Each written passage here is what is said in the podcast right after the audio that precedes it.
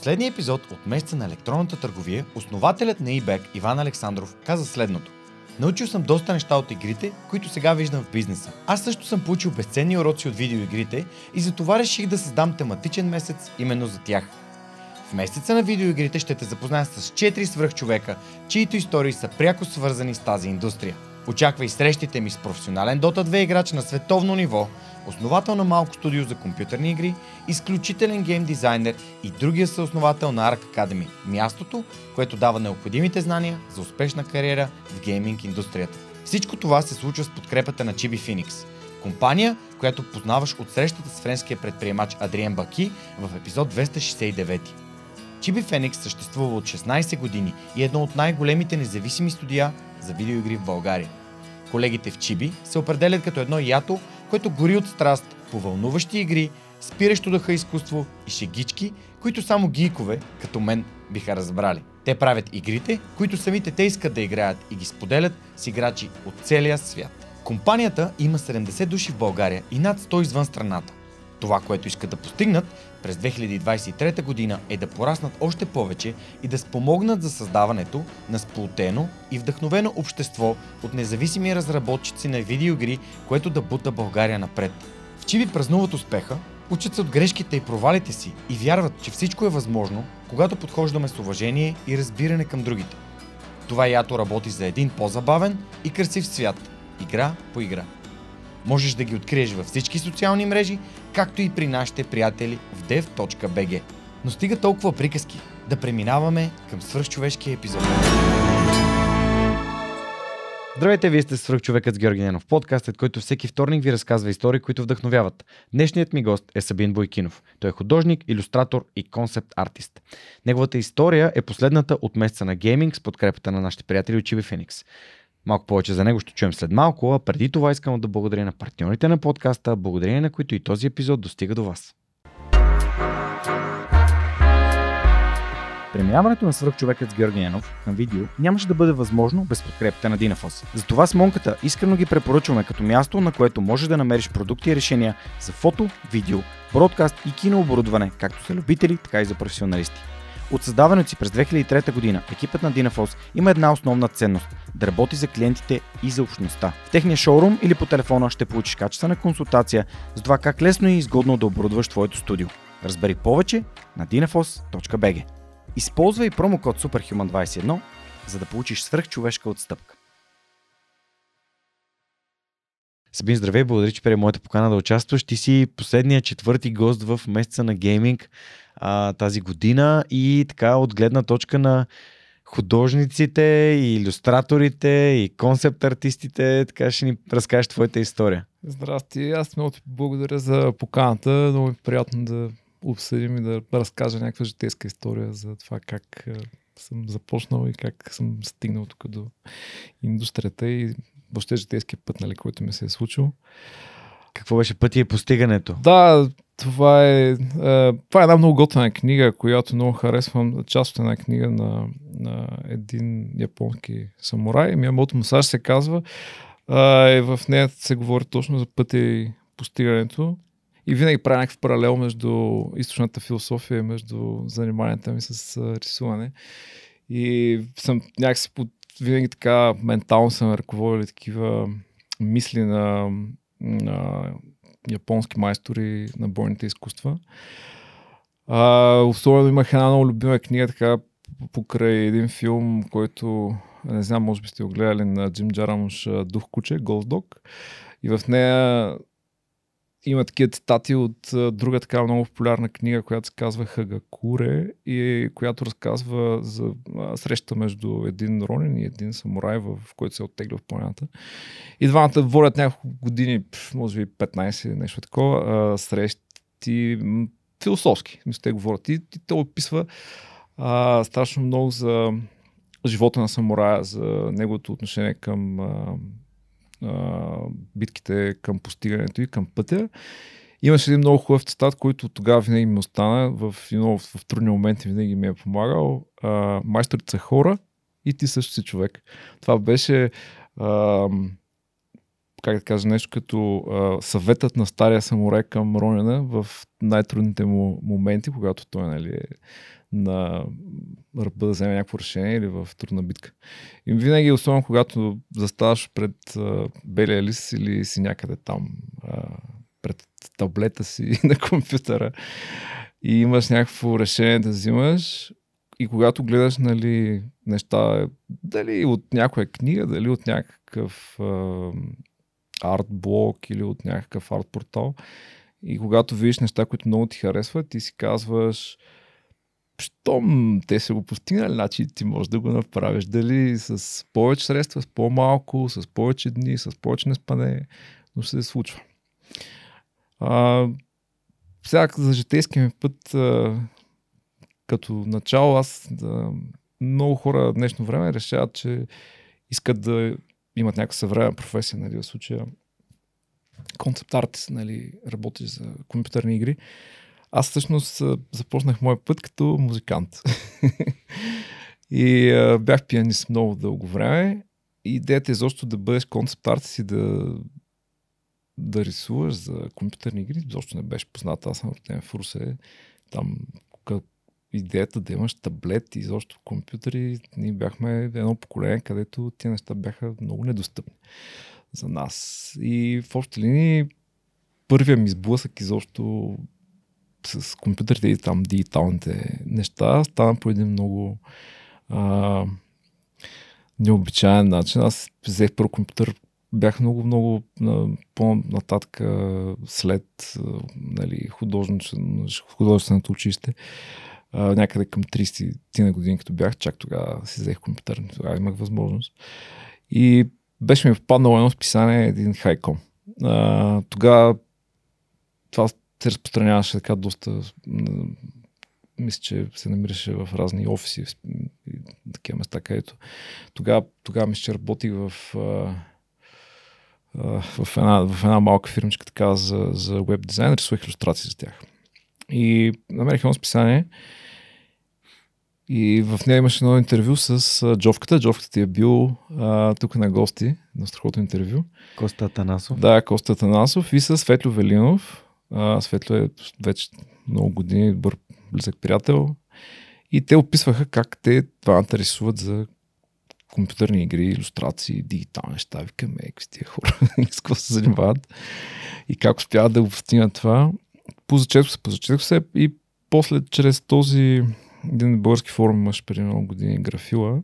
Си разменихме някакви кореспонденции. Джовката вечно ще съм благодарен за а, той постоянно ме увещаваше, ти трябва да се преместиш, не трябва да седиш в Русе. Ти трябва... си работил в Русе по това време. Да, аз по това време бях в Русе. Ти трябва да си намериш средата.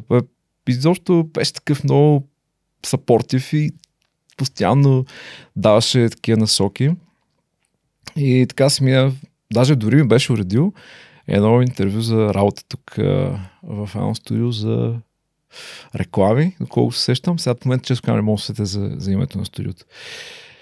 Нищо не стана, защото хората искаха да си някакъв човек, който работи на 3 студио Макс. Аз тогава не работех на това нещо.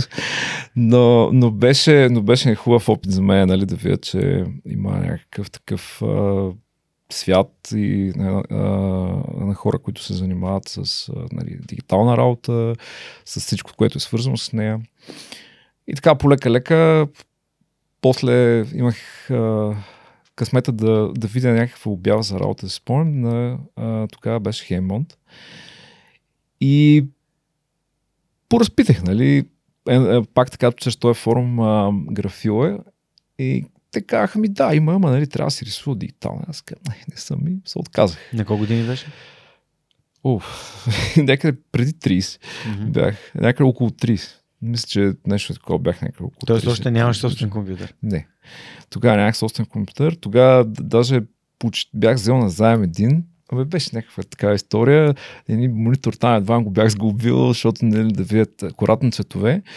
И имах таблет Тръст, който сега не знам тук нашите слушатели и зрители до каква степен си спомнят, нали, че на такива таблет, но в тях писалката без батерия.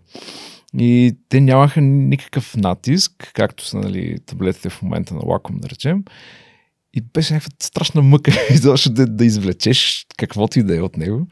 Но аз бях като решен, че това ще го науча да рисувам с него, ще е много интересно. Нали, като съм човек, който много харесва техниката, винаги ми е било много любопитно да правя някакви експерименти, да науча повече неща, нещо, което ще ми помогне за работата. Нали. Такива неща, които са свързани с това да направиш нещо по а, не само по-бързо, но по-ефективно, нали, по, по, по начина по който а, нали, човек работи и в рисуването, и в музиката, научаваш а, различни а, техники, различни а, начини, различни похвати. Та решавам да уча аз дигиталното рисуване с таблет тръст и то беше някакъв ужас.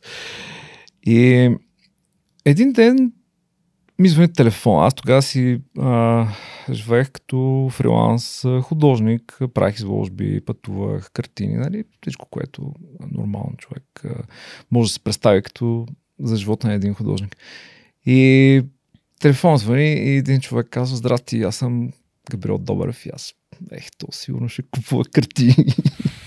в първия момент той каза, аз ми я през Руса и аз съм супер, се видим.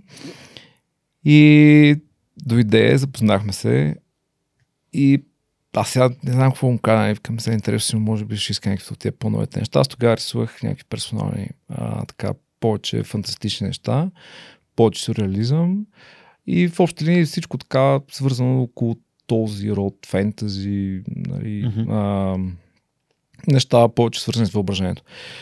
И Габриел каза, добре, ти какво през следващите 5 години?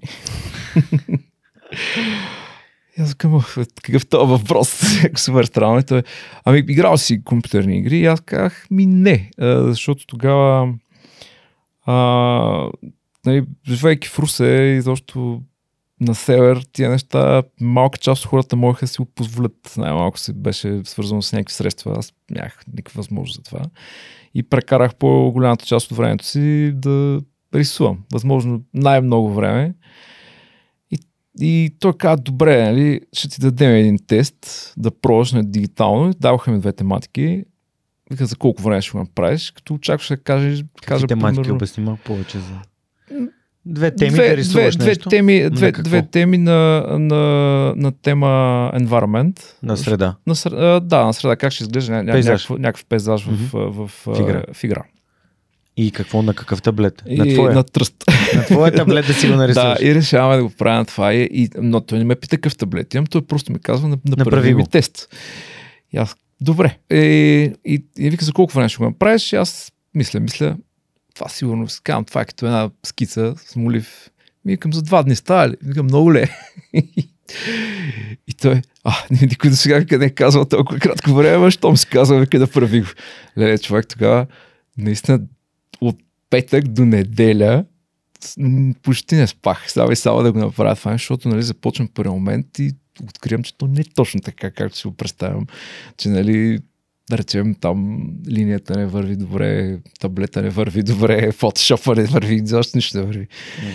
И, и прекарах а, две безсънни нощи, беше наистина много забавно и беше много голям урок а, за мен, защото тогава нали, започнах да осъзнавам идеята, че все пак трябва да имаш представа за а, технологичните си възможности, за твоите възможности като цяло, колко може да се да цениш, подцениш. И, и но изкарах теста и така започнах работа.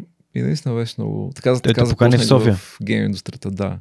И тогава Джови беше вече такъв, е, най-накрая ще съберем. А, ще... И наистина от тогава насам минаха вече много, много, много, много години. А, и успяхме да изградим едно много хубаво комюнити mm. тук в града. А, създавахме много хубави приятелства. От време на време успяваме да направим някои арт събитие, било то рисуване на живо mm. или просто някоя изложба на наши колеги и приятели. И тия приятелства си останаха през годините, за което аз съм много благодарен на всички хора, с които тук така си поддържаме това общество, което реално е може би от най-важните неща за мен, като моите хора питат, когато започнат някъде или искат да започнат в а, игрите, че средата е едно от най-важните неща. И това е нещо, което страшно много помага на хората, помага им с вдъхновение, помага им с опита на хората около себе си По времето, когато ние си изграждахме тази така наречена среда или това общество, а, всеки от нас се учи на нещо. То бяха такива години, в които човек буквално откриваше различни техники, различни неща. А, таблетите влизаха полека-лека като средство за работа. Тогава беше Intus 3. Това е един от най-така успешните и хубави продукти, може би, на Wacom последните години. Тогава, благодарение на а, студиото имах а, на Габриел тогава взема за първи път а, а, Синтик 20 единица, 20 единичови таблети и от тогава до сега аз не съм спирал да рисувам изцяло на такива а, скри, а, екранни таблети или скрин таблети, няма значение. А, но това беше много хубаво и много хубава връзка между а, класическото ми рисуване и едно много плавно преминаване между а, рису, рисуването от, на хартия и дигиталното рисуване, което той, преход е доста труден като цяло. За много хора, особено такава на по-друга генерация и по-преживели по различен начин а, промените, а, този, този преход е винаги бил по-труден. Но сега на хората е много по-лесно, има много повече марки, много повече избор. Сега е просто въпрос на едно, може би, желание и една упоритост да седнеш и да научиш да, да, да рисуваш дигитално, като според мен винаги основното нещо, което човек поддържа в себе си е то е интерес към а, новото, към техниката, към всичките тия иновации, които слушат в нашата mm. сфера. И те винаги помагат. Нали? Това е нещо, което а, е много важно за хората, започващи сега, защото полека-лека нали, идва ново поколение, идва, идва нови хора, те се включват в индустрията, работят, част от тях пътуват вече в чужбина. Много българи работят в чуждестранни студия. И също много по-динамично, mm. отколкото преди, което е страхотно. И просто този, това усещане за, за, за среда е било винаги едно от водещите неща, които а, според мен помагат най-много на хората да се развиват. Защото нали, човек а, сам, когато седи пред, а, в ателието си, той да, тогава остава сам с мислите си и създава нещо по-специално, нещо по-интересно или а, намира темата, която го него го вълнува, намира в съзнанието си. Но когато размени идеи, нали, говори с а, хора, които споделят собствените му възгледи и а, харесват, ако щеше едни филми, едни игри и мога да ги обсъжда заедно с тях, това много а, вдъхновява човек и, и много му помага по някакъв начин. Пък и ти научаваш толкова неща, които не знаеш, защото в крайна краща не можеш сам всичко да откриеш по един начин.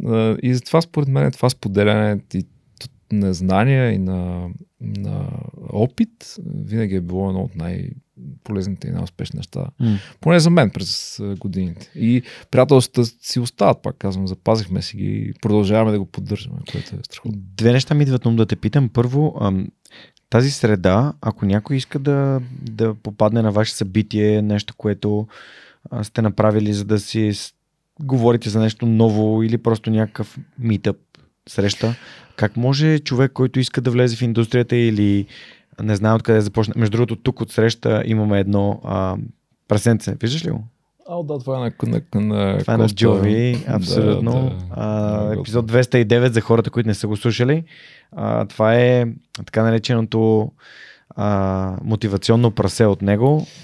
Да. Follow your dreams, believe in yourself and always Джо е remember е how absolutely amazing you are. А, така че, Джовката, поздрави за, за нашия приятел Джови, той е също и в общността на свръх човека. Та, как човек може да попадне във вашата среда на подкрепа и, и, и изкуство? ами, има хора, които не се притесняват да ти напишат едно съобщение и да кажат здрасти, аз съм Ей, кой си, какво мислиш за нещата, които рисувам, какво би ми препоръчал, mm-hmm. какво според теб работи, какво не работи. Има такива хора. Според мен това е най-простият начин. Аз, съдейки как аз съм направил повечето си контакти а, и в моментите, когато изцяло рисувах традиционно, мога да ти дам един пример. Пример, аз се интересувах адски много от така наречената visionary или фентези живопис, Mm-hmm. която по онова време, началото на 90-те, беше изобщо популярна и, и много, много трудно проби път, особено тук в Източна Европа и по нашите ширини, защото така имаше много иллюстративен момент в нея, но и това не се харесваше като цяло на, на а, преподаватели, на хората, като, нали, някакси, а, не знам защо тогава, по това време, иллюстративното а, отношение към а, а, живописта и изобщо към изкуството не беше много на почет. Нямам никаква идея защо се случва това. Срещал съм такива а, отпори от моите учители, какви сте иллюстрации, какви сте фентезите, що ми ги рисуваш, що ми ги носиш тия неща в училище. А, имах такъв блъсък подобен в едно хорене в опит да кандидатствам в академията, което може би да кажа. Художествената академия. Да, и ме беше... Просто отидох с една папка картини и реших да ги покажа на, със свободните си неща, които бяха из- наистина иллюстрации, инспирирани от... Основно тогава много се кефих на северна митология. По време на училище и четях нали, такива книги за митология, за митове легенди. Продължавам да го правя, защото това е страхотна тема за мен. И тък му бях прочел а, на пръстената на Толкин и страшно със силно впечатление, такова ми беше направо. Викам, не, това е някакъв невероятен свят. И много бих си искал да го направя така, да, да, да покажа аз как си го представям. Нали? Искам да го покажа на хартия, нали? да го извадя там от съзнанието. И покажа неща на учителите си и те такива, е, всякакви фантастични неща. Вместо да ми нарисуваш един китен русенски ъгъл, ти си ми дошъл тук с тази иллюстрация. Аз съм в ужас. Нали? Но пък, ме тия неща не ме отказват. И аз като получа такъв коментар, искам, значи, щом нещо това така се говори, може би съм на прав път за това, което си представям. Един китен, един китен русенски ъгъл. О, това е много красиво място. Русе, Монка? Русе е прекрасен град, а, честно казвам. Да, това е доходното здание. И, да, което- то най-накрая го оправиха това. Доходното това е здание е място, където аз имах а, тет, тет, ле, първата ми тет лекция. А, 2020 когато бяхме, когато бяхме деца, това представляваше един гигантски изоставен строеж и ние ходихме там да играем, да се целим с фуники. И това беше някакво цяло си, цяло си в Half-Life а, ниво. Е такова. Вътре, Защо не нарисува вътре- китен русенски ъгъл? Аз Ами... бях ги нарисувал тия китенски, китен, китен, китни русенски ъгли, но, но ги оставих за по така по-към края. Просто папката беше така разположена, че картините в нея бяха така, така направени, че и подредени, че първо бяха нещата, които а, харесвам. И нали, които живо ме вълнуваха и продължават да ме вълнуват. Аз тия неща съм някакъв двигател за въображението ми винаги били. И това ми беше сблъска с а, а, Очакванията на реалността. очаквам- да, и с а, учебните заведения. Да. Тоест цяло. да разбираме, че не те приеха в художествената академия, нямаш висше образование по. Нямам, така се случиха. А, така, са, така се случиха нещата. То няма лошо. В смисъл, то не е А, лошо, беше- че нямаш. Най- не, не, аз, аз не, не мисля, че а, не, нещо ми е попречило. Напротив, а, може би изградило ме. Да, срещнал съм много повече а, страгал по някакъв начин, нали, борба за, а, да, за да науча някакви чисто м- технически неща. Нали, купил съм си книги, прерисувал съм ги, чисто нали, основни неща, като перспектива, анатомия, композиция, работа, всичко това ми се е наложило сам да достигна до някакви истини.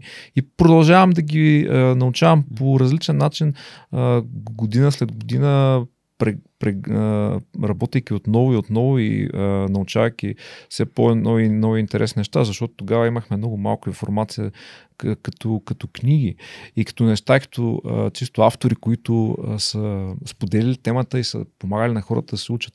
Тогава американските книги не съществуваха, а сега в момента... Нали, Те съществували, ама А, не сте имали те- достъп да, до тях. Да, да, да, така.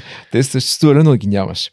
А, книги като а, автори, като Андрю Лумис, а, като Бърне Хогарт, като, като Ричард Шмидт, те не са съществували изобщо за а, публиката от а, източна Европа. Изобщо.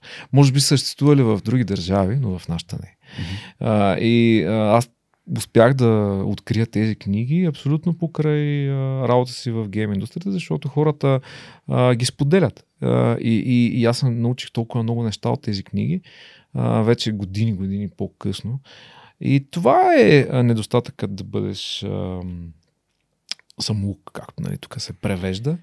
Но от друга страна, желанието да научаваш на нови неща, това детското в тебе да постоянно да откриваш, да търсиш нови неща, да се срещаш с хора, а, това са, остава. Ти, те се запазва в тебе и дори, а дори ако щеш с времето, според мен, става се по-силно и по-силно качество.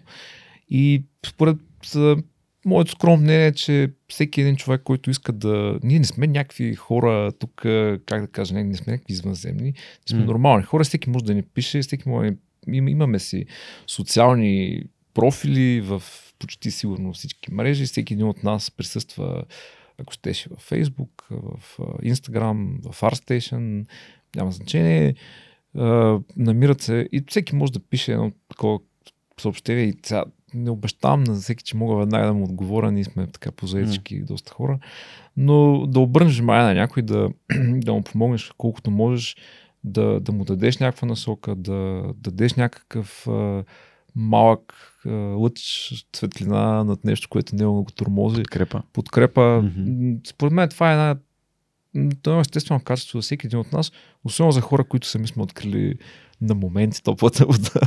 Аз така не се е наложило. Много, много вярвам в това, че хората, които са постигнали успех, искат да помагат на другите по-бързо да, да разкриват това потенциала е си. едно от основните неща като философия. За разлика от, разкажи ми за твоя учител по скулптура, моля те. И това, което си говорихме, това... идвайки насам към студиото. Това са много забавни моменти в училище.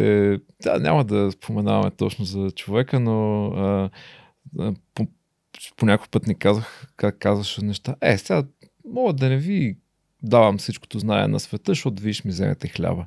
Малко така разсъждаваха, за съжаление, едно време учителите в, по онова време по 90-те. Надявам се сега да не е така, честно казано, и се надявам хората да са по-сапортив. Да, Но аз, съм се, аз лично самия съм се сблъсквал с а, такова отношение понякога, което много се надявам и, и силно вярвам в момента, че ти неща са се променили. Ето в момента има и а, академии нови, и нови университети, и частно образование, което работи за това да създадат някакви кадри, да се помогне по някакъв начин mm. на младите хора. И много се надявам на, на тях да ни им се налага да се сблъска с неща, които не сме видяли по, по, по наше време, защото а, има процент хора, за съжаление, които а, от такова отношение се отказаха от а, пътя си към това да бъдат хора на изкуство или да, да търсят себе си, нали, през картини, нали, да изразят себе си чрез тия неща. Това, това са винаги много, много такива специални моменти за всеки човек и по някакъв път човек е по така, неговата психика често мога да го възприеме като а, че едва ли не той не е способен да се справи с това. А не трябва да е така. Според мен, напротив, човек трябва много да вярва в себе си, независимо какво му говорят, човек трябва да се каже, ми добре, хубаво, аз днес няма го направя, ще го направя след една седмица, ще го направя след 10 дни, ще го направя след една година. Няма значение. Трябва винаги да вярваш в това, че независимо, се, сега да не бъдеш много твърд, твърдо глава, разбира се, но няма значение какво ти говорят околните. Ти имаш мечта и можеш да я постигнеш.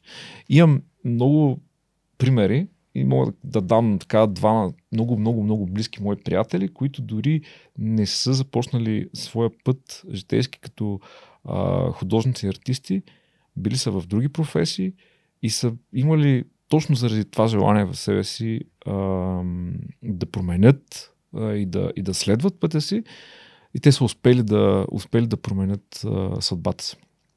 И сега са успешни в това, което правят успешни иллюстратори, успешни концепт артисти, UX дизайнери, веб дизайнери и така нататък. Това, това са много а, сериозни нали, неща, човек да смени а, професията си дълго, дълго време да прекараш от абсолютно различно, примерно да си адвокат или да си лекар и изведнъж да го смениш. Това, обаче тази ти детска мечта в тебе съществува и тя е там. Mm. И ти си срещнал хора, които си казали ми, Абе, не се занимава, или това няма да те храни, или няма да ти изкара пари. нали, всички сме чували там историята. И ти си чувал, нали? И аз съм я чувал. как художниците не могат да, да хранят семейство, не могат да издържат къща и така нататък. Те и подкастерите не могат. да, вероятно. Но, но, но това да следваш мечтата си и да, и да вярваш в нея и да, и да уважаваш а, и да се слушваш в а, хората и да вярваш в това, че ще успееш, това е супер важно. Мен това е едно от най-важните неща, за да стигнеш в която и да е индустрия, нали, особено в креативната. Нали. А, за, като житейски път това според мен би те извело много по-лесно, отколкото ако песимист към нещата. Спомням си Петър Станимиров, срещата ми с него, също един страхотен художник, който е. е бил и арт-директор в Хемемонт и аз го питах добре защо напусна на корпоративния свят. Той ме погледна и с най-искрения си поглед ми каза защото исках да си рисувкам. И, съответно на този човек, когато мечтата му, детската мечта е да рисува, то няма значение къде и как го прави, стига да не спира, нали, да продължава отново и отново и отново. Това е едно много хубава тема, която казваш, че ние дълбоко в себе си, поне така представям всеки един от нас, художник, независимо в коя индустрия работи, дали е игри, дали е кино, реклама, веб, няма значение. Ние просто искаме да се рисуваме и да не ни занимава. това, е, това е нещо. И затова примерно сега мога да дам един много така по-скоро личен пример, че работейки нали, като един концепт артист, ти винаги е хубаво да имаш това желание да създаваш не само нали, неща за компанията, те си страхотни, mm-hmm. ти си имаш там тематика, която те занимава, но и да работиш и за себе си, нали, да, да създадеш неща, които по някакъв начин ти да, да изразиш себе си в това пространство да, ти си концепт артист, правиш някакви яки неща, работиш за там, определени заглавия филми, няма значение. Въпросът е, че ти имаш един собствен свят, който винаги седи в теб. И когато го изразиш по този начин, нали, чрез персонални неща, дали са иллюстрации, дали са рисунки, дали е филм, дали е реклама, няма значение, нещо, нещо, някаква визия, ти по този начин започваш да храниш собственото си въображение. И ти по този начин започваш двете части на твоя свят, тази, която е работата ти, тази, която е персоналната ти, да се хранят една друга чисто а, като енергия. И едната помага на другата. Макар да не вярваш, че е така, аз съм напълно сигурен, че е така. И нали, това нещо mm. ти помага да създадеш, ако щеш, един пример по-добър концепт за някоя игра и правейки концепт за игра, ти имаш определени правила, които следваш. Тези правила могат да ти помогнат да направиш някаква много добра персонална работа. И, и много го, го вярвам в това нещо. И много голям процент от хората, когато попаднат в нещо, което много са искали, изведнъж забравят за себе си. И някакси всичко изчезва и казват, аз работя вече тази работа и край.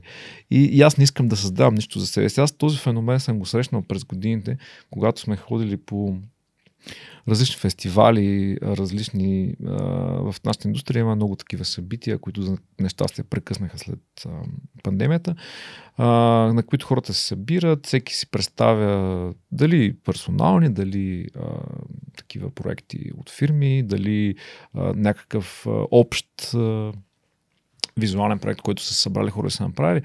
А, ние дори с няколко тук мои приятели, Миро, Серго, Марто, така, знаете, всички ги знаете със сигурност, нали, за които ни слушат от индустрията. Дори сме си представили подобен такъв, направихме един много готен за един фестивал в Харватска. Просто е така за удоволствие, събрахме се и си направихме един наш проект, направиха една книжчица за него. Беше много яко.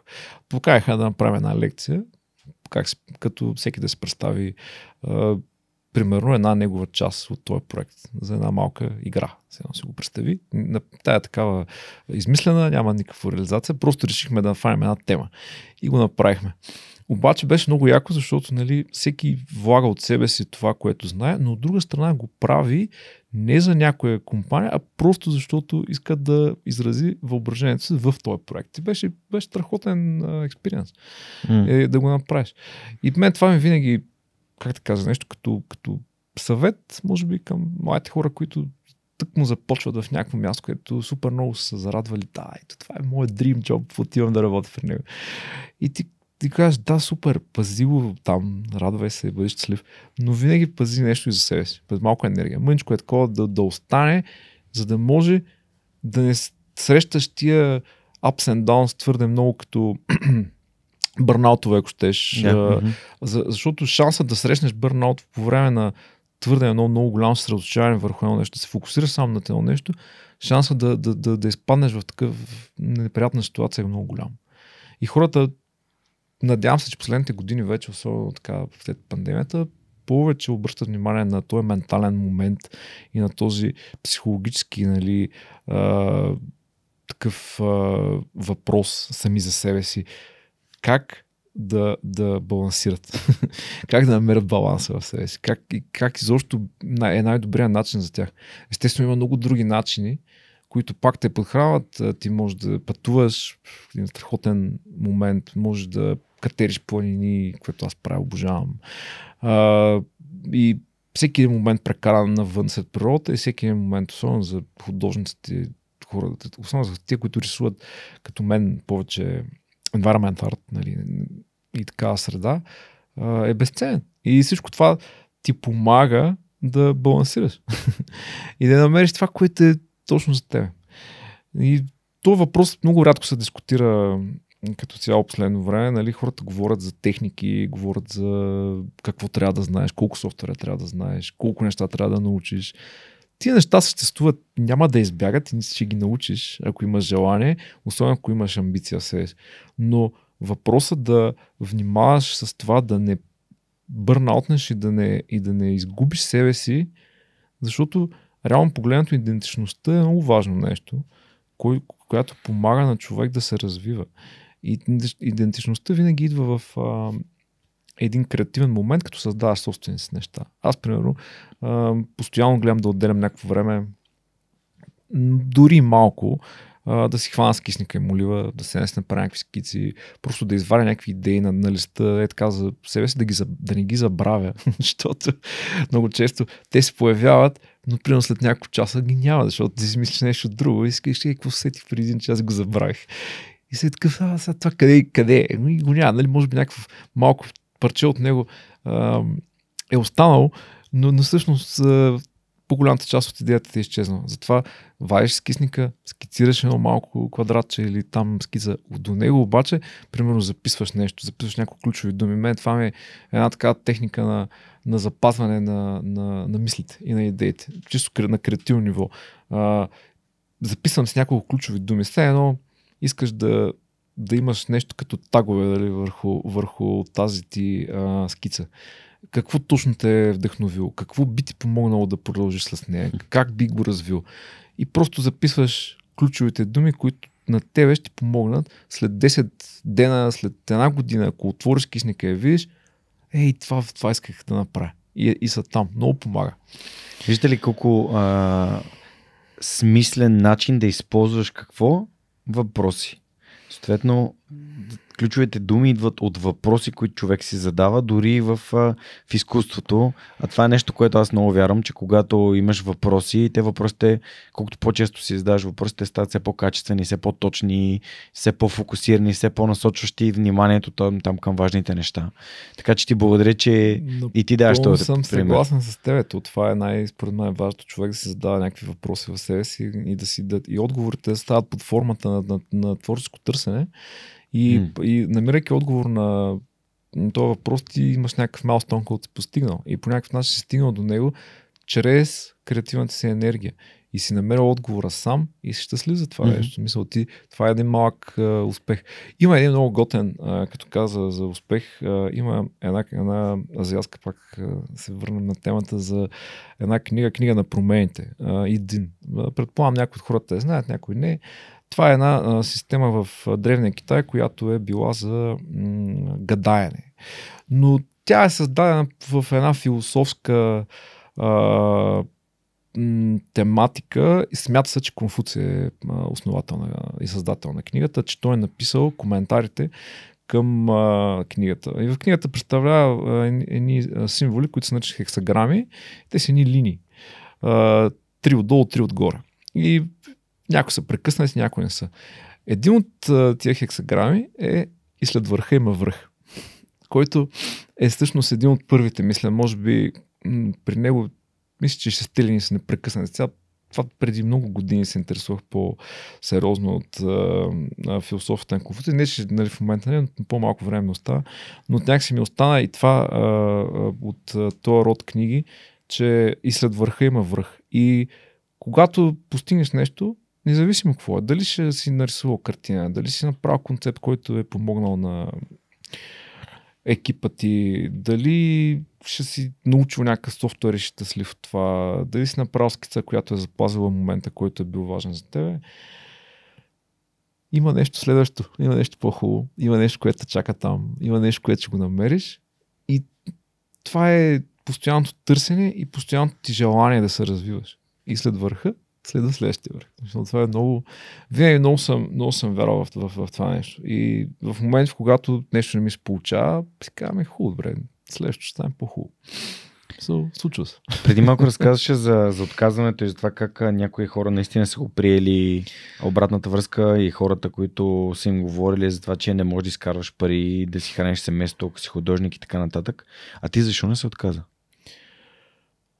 Аз при мен е въпроса с това, че няма да се случи или няма да ми се получи, като че ли не е седял, честно казвам. Аз едва на много по-късни години а, си, почнах да си задавам по-сериозните философски въпроси през по-голямата част от а, житейския си път постоянно съм бил супер убеден, че нещата ще станат. И независимо какво ми говорят хората. Някакси вътрешно. А, другото нещо, което може би съм имал нали, огромния късмет. Имах страхотна начална учителка по рисуване. Просто страхотна. Mm. Румяна Паличева беше невероятен човек а, и а, някакси то тогава не беше точно частен учител, а имаше едно нещо, което му викаха кръжок по рисуване. имаше още тогава младежки дом. И в младежкия дом всяка сълта неделя събирахме се една огромна стая хора, може би над 100-150 човека. Нали? Вътре представи си го, стая с стативи, листи, моливи, всичките това хаос нали, на едно ателие, както го има по филмите. И а, хората имахме различни постановки на такива м- разни грънци там да ги рисуваме или гипсови отливки на глави или части, нали, ръце, крака, не някакви анатомии. И всеки, нали, според левела нали, на, на знание са у, оградили това място и всеки рисува нещо. Беше страхотно. И, нали, тя обикаляше там, обясняваше, даваше ни фидбек. Но тази жена ни научи да а, обичаме това, което правим и да вярваме в него и да не се подаваме на а, това, че някой му ти каже, не, това не си го хубаво или от тебе нищо няма стане. Не, напротив, ако нещо днеска не си го направил, другия уикенд, когато дойде, аз нямах търпение да дойде сълтата. А, мисъл, сълта сутрин, аз, понеже за съжаление не мога много рано да ставам, но това, тогава ставахме някъде 6, 6, 6 те започваше в 7, 7 нещо сутринта на, особено през зимния сезон в Русе имаш някакъв минус 20, вали сняг и така нататък, няма значение. Ставаш и с някакъв страшен кеф събираш папката, събираш листите, влачиш и отиваш да рисуваш. Беше страхотно и то беше много дълго, примерно там почти целият ден. И, и това, това ми бяха едни от най-любимите моменти. И а, това, това за мен ме е накарало да не се откажа е, че тази жена повярва във всички, всеки един човек, който учи в нас и му каза, в тебе има нещо. Аз със сигурност не съм успял да нарисувам нещата както трябва. Аз бях трети клас тогава, просто аз започнах много рано.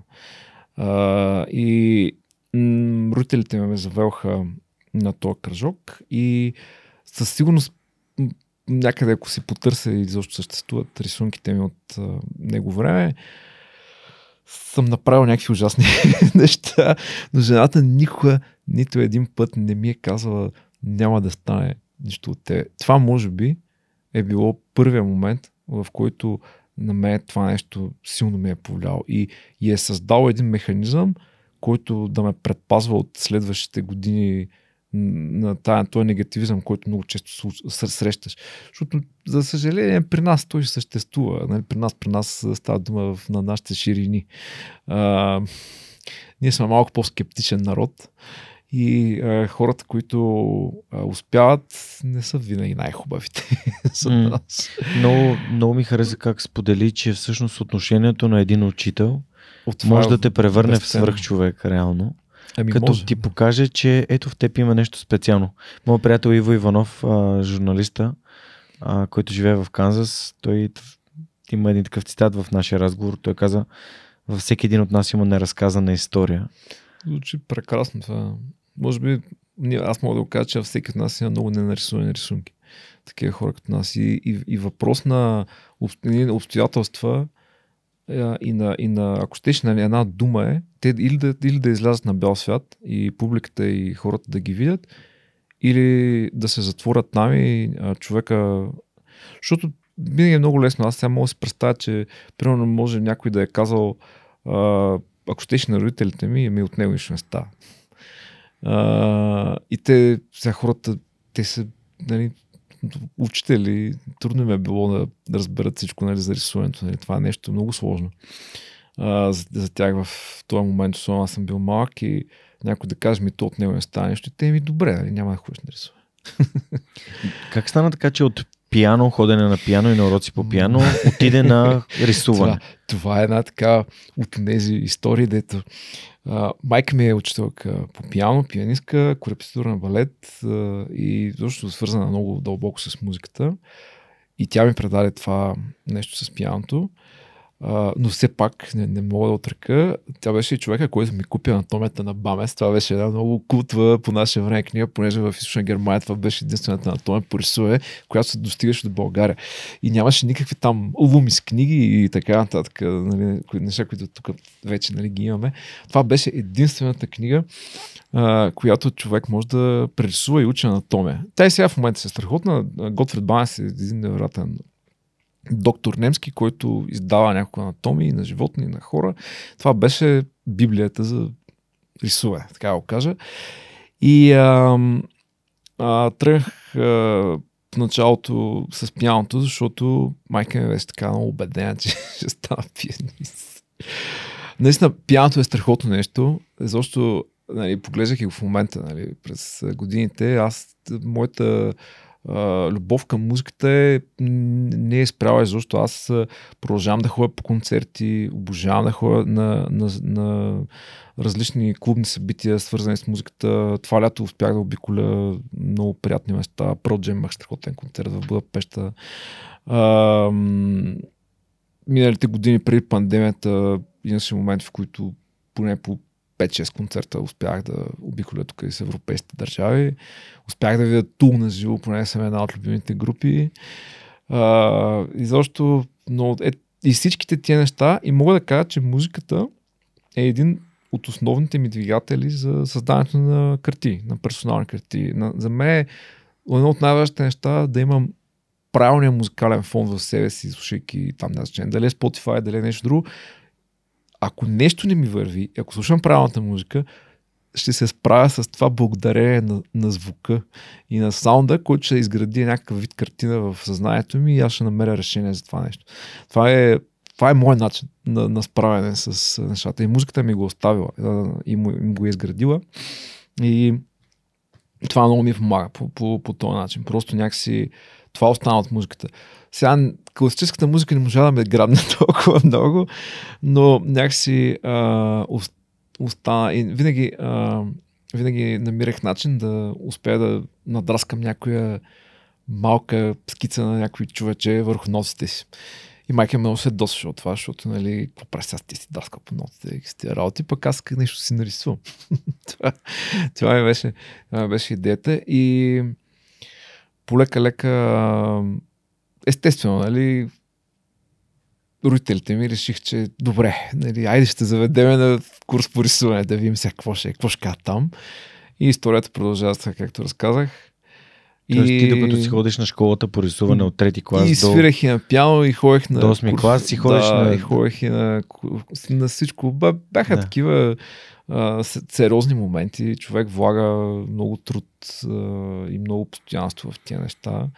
И със сигурност съм имал някакви ups and downs, нали, мислял си това ще стане, това няма да стане. Естествено имаше сериозни моменти в кандидатстването в средното училище. Тогава имахме постановки, спомням че беше някакво много сложна. Имахме три изпита по него време. Сега нямам идея в момента как е, какво се случва. Сигурно пак има някакъв вид изпити. А как се казва това училище? А, професор Веселин Стоянов а, в Русе е прекрасно място. Те имат балет, музика, рисуване. Рисуването по-късничко откриха паралелките. А, аз просто започнах а, там с музика, защото то нямаше друго. Нали, Мгм. Това се беше. И полека-лека успяха да отворят а, и балет, и а, рисуване. И аз съм във втория випуск хора. А, първите два випуска бяхме много задружни. Наскоро Наскоро се видях с хора от първия випуск. Тук в София се успешни в бизнес начинанията, които те правят. Пак са свързани с рисуването. А, и, и някакси много се зарадвах и така си говорихме как а, бяхме много така задружни и, бяхме, и там бяхме успели да създадем комюнити. Нали, някакси събирахме се заедно, а, ходихме да рисуваме в старския дом, а, хора, плащахме на модели, а, след училище нон-стоп ходихме в библиотеката на Русе, там правихме скици от а, каталози, от албуми. Мен от тогава ми се роди една страшна страст на колекционерство на книги. Мен, това, това ми е някаква мания. Да събирам арт албуми и да имам някакви такива неща, които ме вдъхновяват. От тогава още имах огромното желание да ги притежавам, просто да си ги имам, както стана сутрин, си сипиш кафето, да си отвориш книгата, се така си го представи, или да си изкараш скисника, да си отвориш книгата и да научиш нещо. Да направиш някаква скица, която накара да се почувстваш а, нали, нещо, да решиш проблем, нали, някакъв анатомия, дето няма знаеш, отваряш анатомията, скицираш. Или нещо, което ще инспирира. Взимаш книга, да речем, на Рембрандт тогава. А, особено в ученическите ми години, а, класическите албуми бяха супер трудно откриваеми. И имахме а, късмета да имаме някакви малки антикварни магазинчета в Русе и от време на време се появяха руски албуми. Само това имаше по това време. После вече колекцията ми успя да придобие абсолютно друг вариант, когато започнах работа. Значи първата заплата, като взех в Хемимонт и отидох тук в руската книжарница, която е точно на... Тя беше тук, където е Макдоналдса на... На Совеко. Н- Не, на, на Витушка. Ага, окей. Там имаше руска, да, страхотна книжарница руска, Мгм. на два етажа, там невероятни книги, невероятни. И там продаваха първите арт албуми от а, филми. И там имаше Star Wars. И това беше не, не, нещо страшно и много искам да я Star Wars, беше супер скъпа. И първата книга, която си купих, беше това. А другото беше е, а, другата ми така страст, която в момента е, се превръща в много, много приятно хоби. А, фигурки, такива екшен фигурки а, за от игри, от филми, от анимационни филми, от кино, няма значение, но екшен фигурки. Екшен фигурките са нещо, което съпътства по някой път колектор с изданията на, на така по-големите компютърни игри. Вътре има една фигурка, например, на главен герой или на някакъв елемент от играта, която е много яка. Това е някаква страшна страст. Малко е така детинско е по някакъв път, но просто много харесвам да имам някакъв момент от тая игра, който така седи на библиотеката ти или на бюрото ти и ти напомня за преживяванията, които си имал в нея. Мисля, то е много така персонално. Или, примерно, главен герой от филм или от анимационен филм. Просто е някакъв част от това, което теб ти е направо впечатление тя седи пред теб. И последно време започнах да отсветявам такива неща, да правя неща, които аз смятам, че биха били по-интересни да си правя собствени такива колекционерски фигурки, диорами. Полека-лека научавам някакви нови неща. Ма това е абсолютно хоби, в, хоби, в свободното ми време. Не знаеш какво се твърди за мъжете. Това е спекулация, разбира се, че само играчките не стават по-скъпи. Има нещо такова, че играчки стават все по-скъпи с годините. Добре, а, супер. А, исках тук, тук съм се отбелязал да те питам, всъщност разкажи ни малко повече за твоите родители. Те са пак са учители, ти в твоята глава А, си искал или може би е да. било очаквано от теб да станеш учител? майка ми си представяше винаги, че трябва да съм учител нали, по рисуване, за да имам някаква така сигурност. Ако нещо стане, все пак хората на север, нали, предвид, че ни живеехме адски бедно и продължава да е един от най-бедните региони в Европейския съюз. А, хората имаха абсолютно друга представа за живота и продължават на моменти да имат. И вярваха и продължават да вярват, че а, по някакъв начин децата им трябва да имат нещо сигурно и да не рискуват, да, да, да не правят резки движения в живота и да, и да имат а, а, нещо, което ги храни, пък то другото пробвай, може и да стане. Те как реагираха, А, като те взеха на работа в Хемемонт? Ами, малко по-късно, полека-лека успяха да осъзнаят всичко, което се случва в началото. А, изобщо, когато казах първо, че няма да се получи с следването и с академии и така нататък, майка ми, предполагам, се е мислила, че ще стане клошар на улицата. Вероятно, не знам, не, нещо, нещо е такова. Баща ми е а, тренер спортна гимнастика, такъв а, човек подреден, стегнат и организиран. И предполагам го, сигурно даже и по-тежко го е приел, но никога не ми каза, че го е приел по-тежко от майка ми, така че вероятно всички тия конфликти, които се случиха, те са, това са нормални неща, които на всеки може би рано или късно са се случвали, или пък не са. Нали. Всеки е приел някакъв път житейски. Но аз, пак казвам, вярвах в това, което искам да правя и вярвах, че ще го доведа до някакъв щастлив край.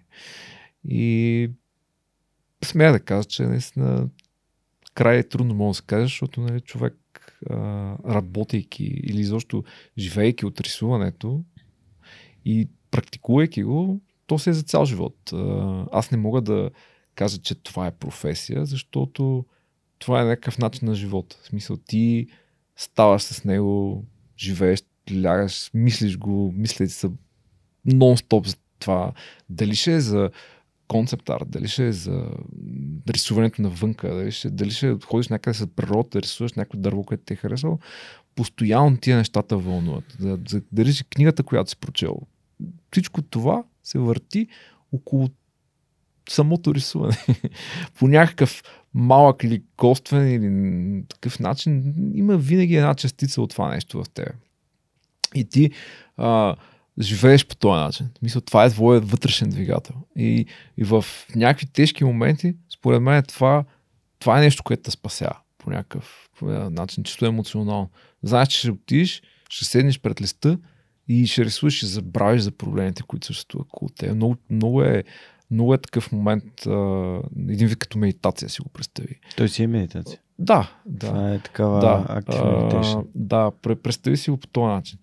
И, Защото си в настоящия момент мислиш само за това, което се случва. да, и защото просто искаш да, да, да извадиш нещо от себе си, за да оставиш място на нещо следващо, нали, да се появи. А, рисуването, особено нали, а, скицирането, което от мен това, това ми е едно от любимите неща, М. да седна да скицирам с молив. Аз имах един период от време, в който изобщо не рисувах, поради живейки в Русе, нали, економически се налагаш в един момент времената в България станаха супер сложни за художниците. Това беше между 98 и 2003-2004 година. Тогава имаше доста превратности в България, економически всякакви истории се случваха тук. И а, в един момент а, тогава започнах работа в ентертеймента с един мой а, а, съученик. А, и три, трима приятели бяхме. Той, той а, имаше малка рекламна агенция която също между другото още съществува, само че по друга форма и а, си работи човека вече нали, в малко по-друга тематика с фулирането на коли. Но тогава ние правихме а, табели, а, реклами и всякакви неща, само и само нали, да живеем. Нали, да можем. Ние, той, ние сме завършили двамата един клас рисуване, но и за, и за него нямаше друга възможност, освен да се фаем с нещо. Да, М. и това бяха такива времена на превратност. Аз тогава изобщо не рисувах. В един момент имах а, един период от 3-4 години някъде. И мен, за мен това е един, беше един от най-големите страхове. Дали ще мога да се справя, като Габриел ми каза, добре, айде, а, направи ми теста. Само, че аз не му казах тогава, че всъщност предните две години изобщо не бяха число. да, и, а, а ме всъщност и от мен това ми доведе, донесе а, много сериозни, чисто емоционални грижи в мен. Не, не можех да спя. Бях, бях в много такъв период. Не се чувствах никак добре. Нали? Той е един вид депресия, но не точно. Нали? Защото все пак нали, движиш другите неща. Ти но липсва Правиш ги, но усещаш, че липсва нещо. не е твоето. Да. И липсва нещо. И нещо липсва, да. да. Защото, например, ние фолирахме коли, а, заваряхме табели, аз всичко съм правил, заварял съм табели, опъл съм винили, всякакви, фолирали сме автобуси, всякакви неща. Правили сме реклами за русенско варево, което не беше русенско вече, а се прави във врат. и, а, а, и то беше декември месец. Да, и, и така. Добре, а всъщност съдбата е много интересно нещо, защото а, когато се подготвях за епизода м- и когато обсъждахме така потенциалните гости, видях, че ти миналата година си участвал в Good Game маратона да, на TDB Play, много... в който аз също участвах. Аз бях, а, а, нали, в, в, правихме един много дълъг 72 часов стрим, а, а пък ти като каза скицирах, обичам да скицирам, ти създадохте ти и още няколко артиста, създадахте някакви скици. Да, които... беше много хубава идея. И, и беше много хубава каузата, но, да, така е. но, но някакси а, едно от любимите ми неща, аз просто не така си го... Нали, ние също го обсъждахме какво да направим, кое е най-хубавото нещо, а, как, как би, би се случило това. И едно от нещата, според мен, които много помагат на хората се отпуснат, те така се съберете заедно и да скетчвате. Много е, много е готово. Но и много рядко се не се случва, съжаление, последно време, защото всеки е на някъде, всеки има някакви ангажименти. Преди години така по-често, дори с същите хора, които а, бяхме заедно, с, а, особено с Миро и с а, Серго, а, организирахме едни много готини live drawing sessions. И просто идеята идеята е не толкова какво ще нарисуваш, идеята е да покажеш твоя начин и твоя, твоето, как, а, твоя проуч нали, към, да. към нещата и по-скоро да събереш хора, да им кажеш отпусни се, извади си кисника и рисувай с останалите. Това е комьюнити, нали? Създава, да. Създаваш едно такова усещане. И, и, защото има много хора, които ги, ги е страх да си покажат нещата или ги е страх да, да ти казват здрасти. Но, много е странно.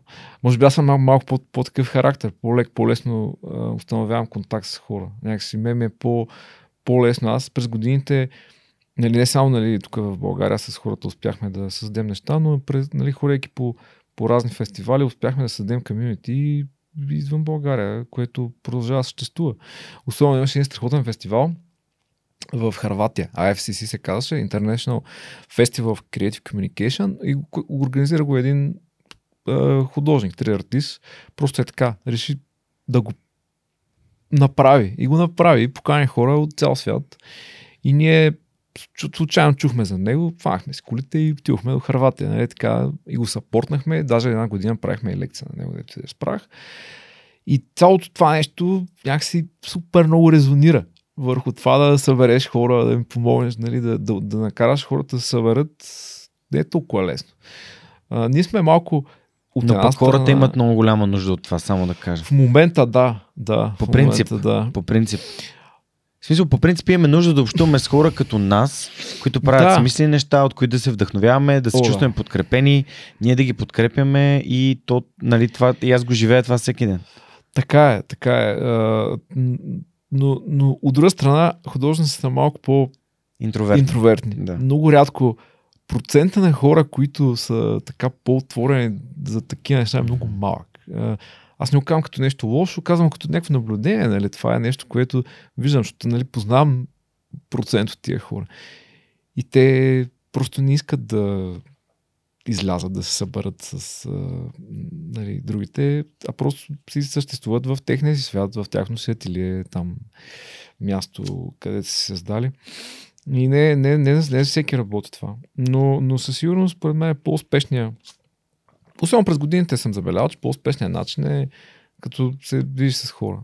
Най-малкото а, ще си говорите за по някой път ще срещнеш твоите проблеми при някой друг човек, който ти мисли, че е някакъв там супер голям, нали, за тебе лично, да речем, той е работил по някакви филми от типа, примерно, Хари Потър. Да. Mm. Не така го казвам. И срещате се там по тия фестивали, сядате, пиете една-две ръки или нещо си там местно, както беше в Харватия и почвате си говорите абсолютно житейски неща, както ние си говорим.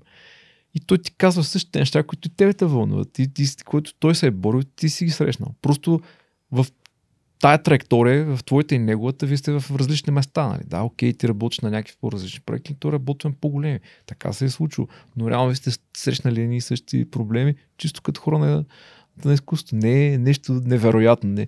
И, и, и, това нещо, може би, по някакъв начин ще ти помогне. Скажеш, ей, добре, значи, виж, той е там, ама и на него му се е случило. Значи, аз, ако го преодолея, аз мога да стигна на неговото ниво. Примерно. Нали? Ти можеш да. То, това е, ти го каза малко по-рано. А, ти го каза, че някакви хора ти показват, че и ти можеш. А, и това е така скрито заглавие на свърх човека и ти можеш. Защото аз така наскоро с един от моите гости говорихме какво всъщност символизират гостите, идвайки, разказвайки своя собствен път, че те вече правят това, което ти мечтаеш. Те вече са стигнали до някъде, за което ти си мечтал или нали, имал си тази мечта или пък... То дори при мен не е съвсем мечта, но просто, просто е... Аз го намирам моя път за едно естествено продължение на рисуването в нови медии, нали, на естественото преливане на класическото рисуване, дори смесването, ако ще, защото аз не съм спрял да рисувам вече класически, както преди, успях отново да се върна към, и към класическото рисуване, но успях да съчетая двете неща, което пак е един вид страгал, нали, който не вярвах, че ще стане, защото в момент, в който започнеш нещо ново, ти, аз бях в момент, в който трябваше да наваксам, нали, така се го представи. А, там няколко години не, не рисуване и започваш ново, ново начинание. И новото начинание е нещо, което изобщо никога не си сял. Имаш таблет тръст. И не мога да почти да рисуваш на него. Успял да направиш нещо, но то е компромисно. Нали? И хората са ти дали шанс и ти викаш, не мога да ги подведеш. В смисъл, те са ти дали възможност. Трябва да я използваш. Няма как. В смисъл, това ти е. И си казваш, ми, добре, значи бъдещето е интересно, виж какви неща се случват живейки в Русе сега нямах идея, че има компютърни игри, хората рисуват отзад. Аз също не знаех как се правят тези неща. Мисъл, нямах никаква идея. И като попаднах в, в индустрията и нали, възможността, която ми, ми, ми се предостави, и си казвам, добре, значи аз трябва да науча това, което не съм знал от предните там 10 години mm. хората, защото повечето хора в хемия бяха вече от 10 години в индустрията. Те хора, които са създали първата бърска игра, цар, така нататък, нали, хора, с които сме си супер близки приятели в момента, но те са имали някакъв нолич преди мен. Сега. И аз отивам там и в крайна края ще се казвам, добре, нали, аз трябва да не подведа екипа на тия хора, нали, по някакъв начин трябва да, да, да, да докажеш, че мога да научиш нещата, макар и за по-кратко време. И едно от нещата беше а, колко игри съм изиграл, ми николко по него време. И, и си спомням как, и, или примерно тогава открих а, истинските нормални таблети, лаком, казвам, е, това е супер, ето работи и нямах възможност да си го купя. И, защото на север това е нещо страшно. Мисля, сигурно са там пет заплати, вероятно. По това време, може би повече. А, и една година подред, всяка вечер си взимах таблета от а, офиса Вземах си го вкъщи, върна се вкъщи, уча там някакви неща Photoshop за рисуване. В сутринта си го връщах. Това беше. И, и добре, че Габриел ме изтърпя. но, но, но това беше. И, и, другото, и другото беше, примерно, че понеже когато бяха започнали да излизат така първите по-големи Epic Games, тогава представи Gears of War, беше страшно впечатляващо. Двойката. И си казвам, ей, това искам да го играя. И двамата там с един колега с хрома. И викаме, дай сега какво ще правим? И нито аз, нито той имаме Xbox и какво ще правим? Ай си го купим. И си го купихме и, и си го сложихме така на бюрото. И една година си седя на бюрото, колектор се диша на на Gears of War, докато имах възможност накрая да си купя а, за, следващите колес, вече си взех Xbox 360. Обаче така беше много готино, защото седя на бюрото ми цяла година. Да, аз си го пазя. Скоро, понеже правих някакво почистване с къщи, си намерих един огромен кашон с а, игри за 360 за Xbox 360. Тогава само това PlayStation си го купих по-късно. И си намерих това колекторче и то се е още там. И си го, и си го извадих така, си ми седи пак покрай мен, просто да ми напомня за М. това нещо. Просто а, оставих, оставих си го в библиотеката, защото викам си на, на къла, това, това напомня за пътя, който е минал. Като всъщност си взимал този таблет, за да развиеш своите умения, нали? някой Да. ли те да ги правиш тия неща? Не, ама аз така се го усещах. Аз а, имах другото нещо, което, нали, исках просто... М- за мен идеята, че когато започне някакво начинание, няма значение какво е, моят характер е такъв, че аз искам да постигна максимално добрите неща в тая сфера, в която съм се хванал да, да ги правя. Няма значение какво е. Дали ще отцветявам фигурки, дали ще рисувам смолив, дали ще, там ще свиря в момента се опитам да се уча да свиря на китара, понеже ми беше някаква мечта. А, с... Не, не е много голям успех, ама както е. Или а, и, и въпрос с рисуването. А, взимаш таблета и примерно ти ползваш софтуера. Да, все пак този софтуер е нещо, което ти помага. Не ти трябва да се научиш да го правиш. И не ти трябва да научиш ти неща. И, и ги научаваш и тогава нямаше много кой да питаш. Имаше пет девидите на гномон, които по нашите ширини достигаха по едни други пътища, там чрез някой торен тракер, защото просто нямаш откъде да ги получиш. Аз първите оригинални девидите на гномон спечелих един конкурс на, на гномон а, за един Хелуин с една иллюстрация. И, и гномон а, питаха, добре, как ти ги пратим? А, мога да ги пратим всичките на един кашон. Обаче викаш, трябва нали, на границата да си ги освободиш. И като го сметнах, и, и тук имаш някакви страшни метал от Америка, а те са да речем за 30-40 дивиза, нещо такова, ще го представи. Наградата беше много голяма. И аз само викам, леле, аз да се разправям с митничарите, нали, което ще е страшно, понеже мой колега преди седмици преди това се беше разправил за един колектор с Edition на Gears of War 3 да се разправя за митницата. Ма, ма беше някакъв ужас и беше стигнал до такава степен, че беше им носил някаква бутилка уиски да му го дадат. Някакъв ужас. Нали? Това 2009 или нещо е такова, 8-9 година. Поне време така се случваха нещата. И те казаха ми, добре, нали, мога да ти пратим на Digital Download. И аз прекарах един месец в тегляне на този Digital Download, не те беше адски бавен. Но тогава наистина получих оригинален достъп до това място и тогава научих много, защото наистина получих много, много хубави неща от Gnomon. Даже с основателя Gnomon се запознахме на два семинара, не смисъл на един семинар, после се видяхме на друг.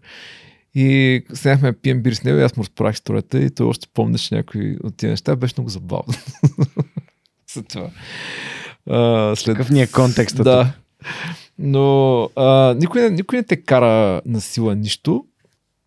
Ти когато отидеш да работиш някъде, според мен, и искаш да бъдеш професионалист, искаш да подходиш професионално и искаш да подходиш отговорно към тия неща, според мен човек сяда и си прави по някакъв начин един план на нещата, които знае, които не знае и които иска да ги подобри.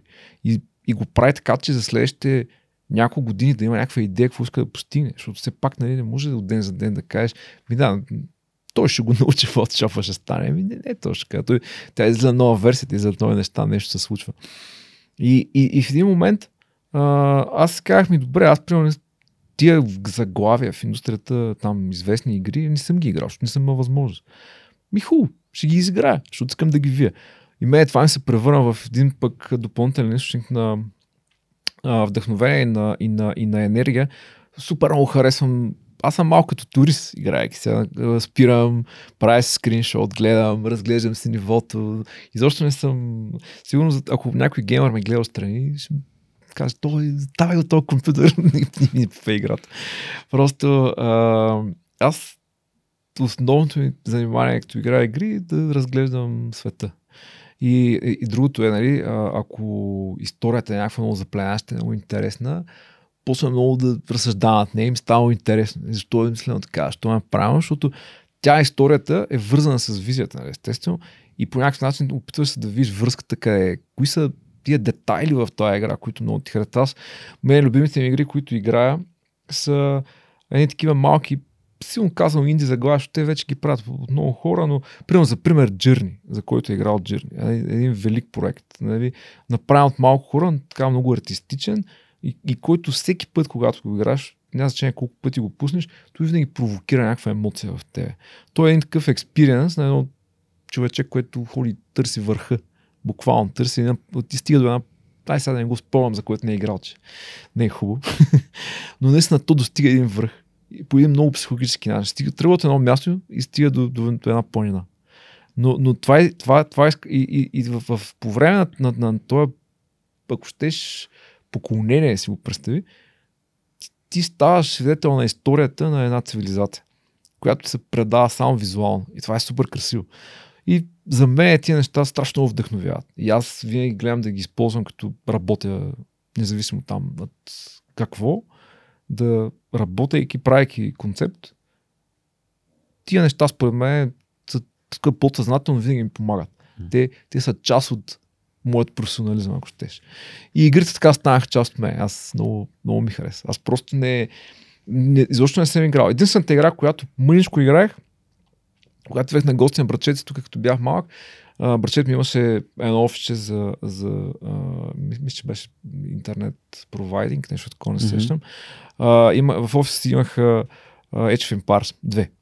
Uh, и, и вечер, като свършиха работа с екипа, играх Age of Empires. И аз uh, мъничко играхме, много малко. Това беше. Mm. Между другото, във връзка с Good Game и там, където се запознахме, понеже аз направих малко дарение за да подкрепя каузата, освен че бях там и играх с Кито. А, и получих един от, а, един от подаръците, беше Виктор Вран. Oh. Игра, за която аз дори не знаех, че съществува. А, но тя беше подарък от Хемимонд за всеки, който е подкрепил и е дарил за каузата.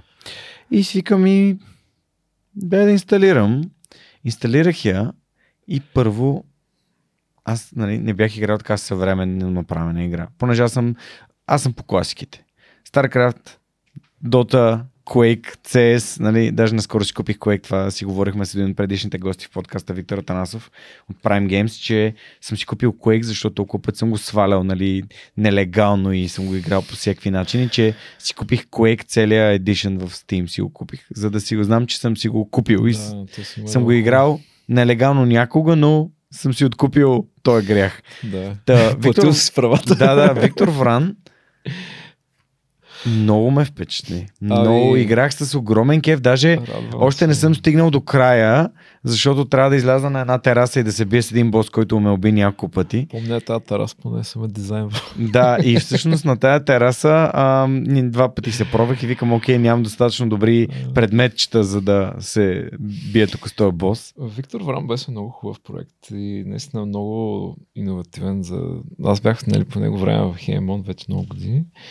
И, и наистина, радвам се много, че те е харесал. И аз продължавам много да ми е така една от много приятните спомени за работа като концепт артист на Тигра, защото а, Габриел тогава ни остави абсолютно така да си я започнем а, малко хора с... А, ясно се знае, че всеки ще даде всичко от себе. Той е като вътрешен проект в, mm-hmm. в, в, в студиото и така работихме там над а, тропката, нещо подобно, не че нещо, нещо подобно това беше. Да, сигурно на тропката работили. А, и и, и някакси самата идея така се изкристализира и той, нали, айде, тук е нещо много интересно и, и, и ме, а, адски много ми хареса. И аз тогава, това е едно от нещата, които супер много се а, радвам чисто технически. Тогава на, реших, че вместо да работя много дигитално, викам, аз ще си взема едно така пакетче листи А4 и ще почна да правя концепти с молив. И прекарах много месеци, правейки, аз си ги пазя тия неща, а, а, всичко с молив. Примерно, някакви обекти, някакви тематики, някакви неща, но беше много готино. И, и, всички, всички тия неща а, са ми много специални, защото първо, а, реално а, технически а, адски много неща научих, а, защото а, те, цялата тематика на играта беше различна изобщо от а, стилът, в който студиото работеше дълги години. И, а, и за мен това беше нещо различно. И, и, и, и беше много хубаво. Е, мисля, че за всеки един от нас, там хора, които сме работили mm-hmm. по екипа, Атмос, Митака, Хрома, там всички поздрави тук, ако някой слуша.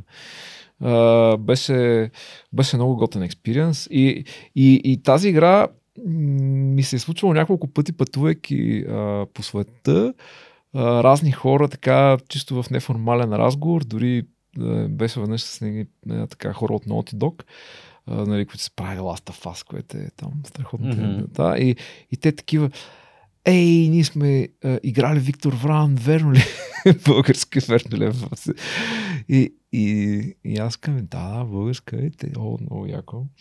И защо те дори много, много а, интересни и хубави моменти сме имали там и много неща сме научили. Аз, аз лично за себе си, съвсем така, откровено мога да споделя, че съм научил много, а, много неща за концепт арта и защо така за а, дизайна на ти неща, защото човек като концепт артист все пак трябва, нали, аз с тебе си говорихме така, идвайки насам, че хубаво е да рисуваш сам, нон-стоп, нали, да си кажеш, аз днес ще рисувам 8 часа. Добре, супер.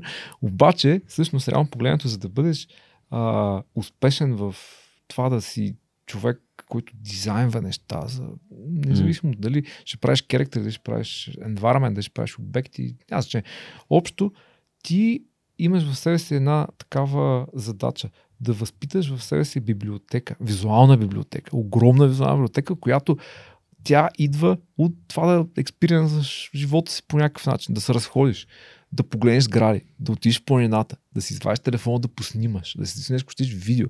Както ходиш така и примерно видиш някакъв страхотен залез над града примерно в София, колко е красиво. И примерно някой сграда те впечатлива. Снимаш 5-6 снимки, запазваш ги.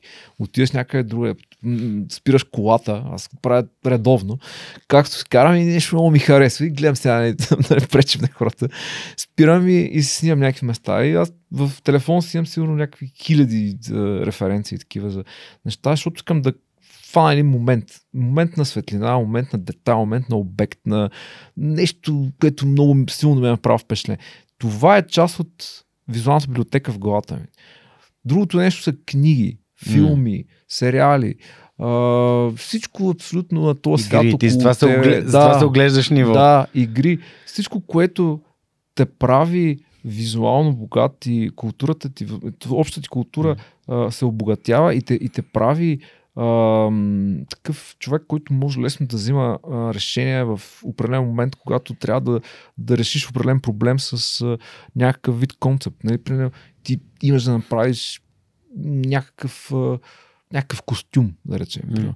И все пак прекарал си някакво време, разглеждайки някакви книги или си гледал някакво фешен шоу, не, не, нещо специално. Някакъв детал ти е направил впечатление той е останал тук, нали, в тази визуална библиотека в съзнанието и почваш да го изваждаш. И целият този процес всъщност е някакъв такъв един много, много ам, различен от това само и само да седнеш нон-стоп да рисуваш. В смисъл, това е един, една друга, друга черта и друг, друг момент на това да бъдеш професионалист. Да, да изградиш тази визуална библиотека в себе си и тя, тя става с, с супер много упорито си, супер много време. И може би да тренираш по някакъв начин и, и паметта си.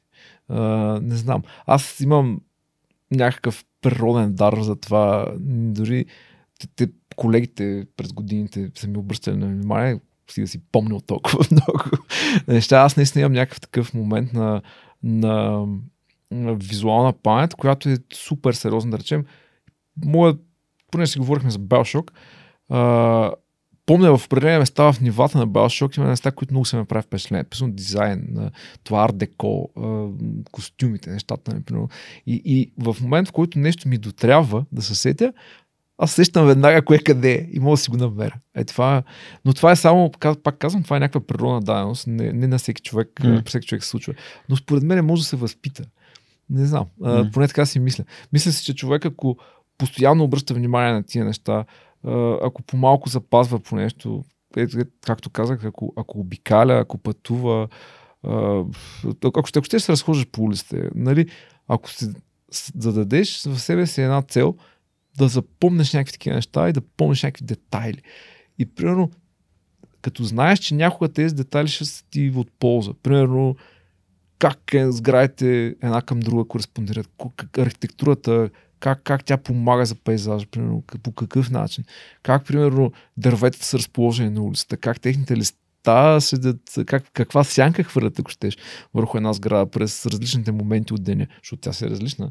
Или, или, светлината, която преминава през колоните на едно дърво, примерно, колко красиво изглежда. Някакво е такова. Това, е, това е такъв малък момент, но, но ако, ако помниш някакви такива неща, със сигурност ще направиш ни по-хубави рисунки, концепти или няма значение там за какво ти трябва. И Супер. интересно е. Аз това ми е било несъзнателно и през годините полека-лека започнах да го систематизирам. Mm. А, но, но това нали, става вече с а, някакъв експириенс, някакъв опит. Нали, ти, а, вече натрупайки опит в различни, в различни сфери на индустрията, започваш да, да знаеш как, какво точно на теб би ти свършило работа. Това е вече а, момент, в който ти осъзнаваш какво да не гледаш и какво можеш да вземеш. Mm. Което, което също е един такъв а, много специален момент. Нали? Чувствата, чувството да бъдеш малко по-уверен в това, което а, търсиш. Нали? Примерно искаш определен период, а, който ще ти помогне mm. да направиш определена рисунка по-правилно. Ти знаеш къде ще го намериш, защото имаш идея за него и го намираш. Мисля, по, по този начин. Та така. Ако, ако можем да се върнем към този момент с, с картините и как а, а, Габриел а, те е открил в Русе. Бях си направил собствен вебсайт с Dreamweaver, уж, у, у, ужасяващ, просто не съм ужасяващ, в който бях си направил, значи бях намерил две книги, едната за флаш, а, имаше един антиквариат точно до Руснеката почта. И жената беше една много разбрана, и аз ходех нон-стоп там и да я досаждам и да я робя в кашоните с старите книги. И бях намерил, там си намирах всъщност, примерно там Рембрандт, Рубенс, някакви такива неща. Това беше до училище. Да, обаче от време на време излиза техническа литература и аз сега искам, искам си направя сайт и намирам книга за Dreamweaver. Защото тогава нета нали, да. нямаше. И към ей, супер, да, ще пробвам и си направих някакъв ужасяващ сайт, но помогна. Смисъл, свърши си предназначението, което беше най-впечатляващо. Имах даже един хедър, си бях направил с една анимация, на която се движат и облаци, такова беше ужас и това. Но пък беше инспириран от една картина, а, която бях нарисувал, която бях сънувал. Едни, едни големи поля а, с треви, такива зелени, ма, такива много, много така ясно и ясно и продължавам да си го спомням и сега. Едно такова поле. А, и в полето имаше руса в тревата. И от тревата, всъщност, русата излизаш в обратна посока нагоре, в небето. Някакси се движиш. И, и, и, това е супер ясен сън, изпомен и така нататък. И аз реших, че ще го нарисувам. И го нарисувах. Една живописна картина. Те, те, тази картина е купи един клиент после един а, чужденец беше, който в един период от а, нали, моята работа взимаше всичките ми така по-фантастични неща, защото просто ще ги има. И, а... Поддържаш връзка с този човек? Не, не, а, не, а, не, не поддържам. А, ми така се е стекал. Просто ми е интересно не. как ако човек. Той иска... беше а, собственик на едно голямо предприятие в Русе, печатните платки. А, бившите печатни платки в Русе, които са били някакъв много известен а, инженерен завод. Не са били някакъв много специално, mm. специално място. И по време на приватизацията този човек го беше придобил и беше ми видял моя картина окачена в а, едно кафене в Русе. И така се беше свързал с мен. И от дума на дума всъщност стана някакъв колекционер и от няколко години от моите неща той ги има. И те са едни от доста, доста така любимите неща, които наистина правех по-фантастични. Пак казвам Visionary живопис, която аз mm. много, много харесвам и продължавам да така, от време на време да правя някакви неща в, в темите. Но да, а, направих си този сайт и те бяха вдели там картите. Това беше. Добре, а, всъщност тук е много добър момент да използвам въпроса на нашите приятели от Superhosting, които а, ни помагат нали, да а, хостваме сайта на свръх човека и а, да помагаме на бизнеси да бъдат 100% онлайн, като хора като те разказват за техните си а, как да кажа, приключения, създавайки с първия си сайт или защо работейки по сайта си. Беше Това беше основната функция според теб на, това, на твоя сайт. Ти каза да, да ми намери работа. Малко звучи като портфолио. Не, не, а, не, не точно да намери работа. По-скоро исках а, да мога лесно да, лесно да показвам нещата си на галеристи. На, като, като пътувам някъде или като нещо, нали, по някакви общи изложби. Тогава това правих. И а, като отидеш някъде, да може да покажеш лесно. Сега, тогава телефон не беше смарт. Не може да носиш нон-стоп в раницата си. То тогава беше, имах приятел много добър, той е фотограф, много, много успешен, пък и музикант в Русе. И той ми снимаше картините. И, и го правихме редовно. Идваше човека, снимаше и то тогава с, с аналогов апарат, нищо не знаеш какво е излязло, ходиш до фотото, проявяваш, после в един момент... Сканираш. Да, после, верно, това се Сканираш, за да можеш да ги качиш на сайта. Да, беше страшно. Просто да сканираш ги. Естествено, това фотообработка не. Каквото е излязло, излязло. Да, и после, после една, една позната а, която всъщност беше от а, отборът на баща ми спортна гимнастика. После те имаха фотота, такива в Русе фотостудия и ходих при нея да снимам картините. Нали, много малко вече, mm. беше преди да, да спра да се занимавам. А, с Тоест, този сайт вече го няма. О, не, не, не сайта го няма. Няма сигурно. И реално ползата му беше, че той е помогнал на Габриела да открие и да Ами, ти... да, да, просто те са видели нещата. Пеп, Пепи ги беше видял. Пепи Станимиров. Брел, да, бяха ги видяли, бяха успели да обсъдят нещата. И там колегите а, от Хем са, ги- са, ги, са ги обсъдили, както винаги. Нормални неща. Нали, някакви хората се събират. Ей, виж го. Виктор Атанасов от Prime Games в миналия ни епизод ни каза, а, описа сайта си с три думи. А, дигитална визитна картичка. Да, звучи прекрасно, честно казвам. Да. Би ли използвал същите думи за твоя вебсайт тогава? Да, може би. По-скоро. Визитна картичка силно казвам, но, но нали, аз не се възприемах като човек, който... Защото аз, нали, харесвам да правя твърде много неща. Имам ужасно много интересни. То си личи вероятно от разговора ни, че в мен в главата ми има хиляди неща, които ме занимават. И много яки истории. И истории, да, надявам се, са интересни за хората. А, но, но а, понеже, понеже постоянно, постоянно съм се занимавал с някакви различни неща и рисуването е наделяло над а, всичко останало. А, и, и за мен всъщност, може би по-интересният момент е бил а, за, това, това, че съм се захванал с а, там опит да напиша HTML-а. Честно да ти кажа, това ми беше по-интересната част, отколкото за картините, разбираш, защото ми беше ме такова, ей, колко е яко това, колко мога да са, нали, на- аз поне съм леко така по-technical kind of person и, и харесвам такива неща и се интересувам се постоянно нали, от някакви технологии. Естествено, нали, не с цел те да те overwhelmнат Да, да, вид, по-скоро да са част от тебе и да ти Да помогнат. Да, аз не харесвам идеята на това, че да се съсредоточиш толкова много върху технологията, че да забравиш всъщност за какво я ползваш. Да. И, и за, за, защо, защо изобщо си седнал да я учиш. Нали? Ето в случая аз исках да науча само малка част от този HTML, колкото да мога да сайт. Защото нали, сайта ми беше идеята. Но от друга страна, правейки го, към е, това е много яко. По, същата причина понаучих връщаш флаш. Как си връщаш фокуса, когато може би залитнеш, защото такива О, моменти това- се случват. Това Тоест е каза си, сега това труден- помага ли ми да, за важното и за основното Трудно нещо? ми е да ти отговоря. Имам, някакси, имам чувство, че някакси съдбата сама помага и ти казва а, внимавай и съсредоточи се на това, за което. Но много, много често по-скоро от- по някаква причина обстоятелствата ти го напомнят. Мгм.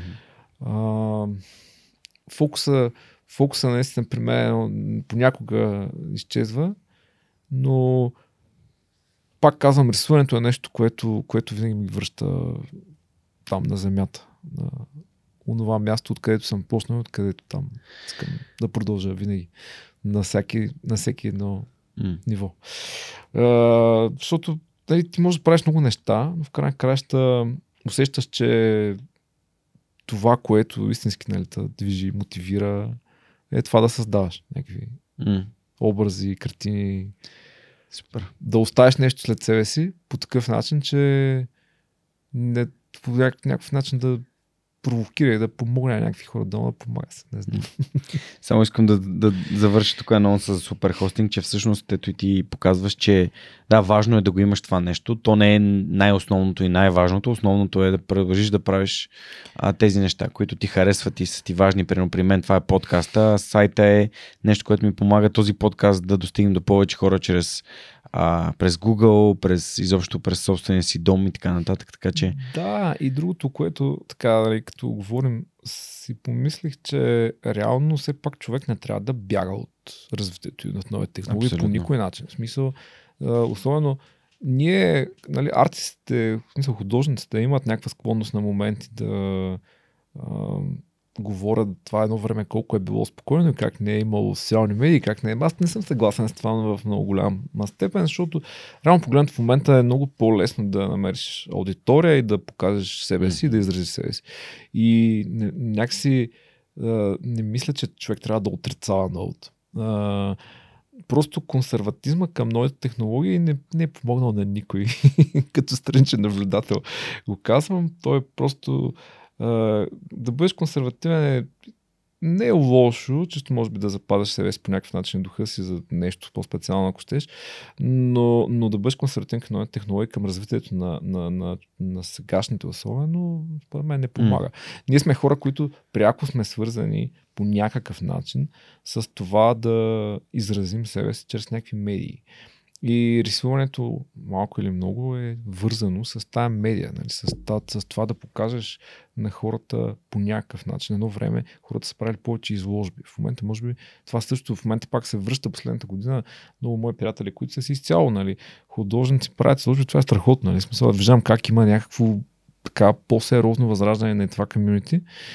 Но хора като нас, които вече са в един крак в една друга индустрия, даже с двата, mm-hmm. може би. За нас просто да, социалните мрежи, ако ще, това е място, където ще си покажеш нещата. Mm-hmm. Хората там, там те търсят. Първото място, където един клиент или някакъв човек, който иска е или Фейсбук, или Инстаграм. Няма какво се лъжим, така е. Да, пък при вас и ArtStation, както Христо Чуков сподели. ArtStation. Този ArtStation, това е кръгален да. камък. Е, да, да. ArtStation е също.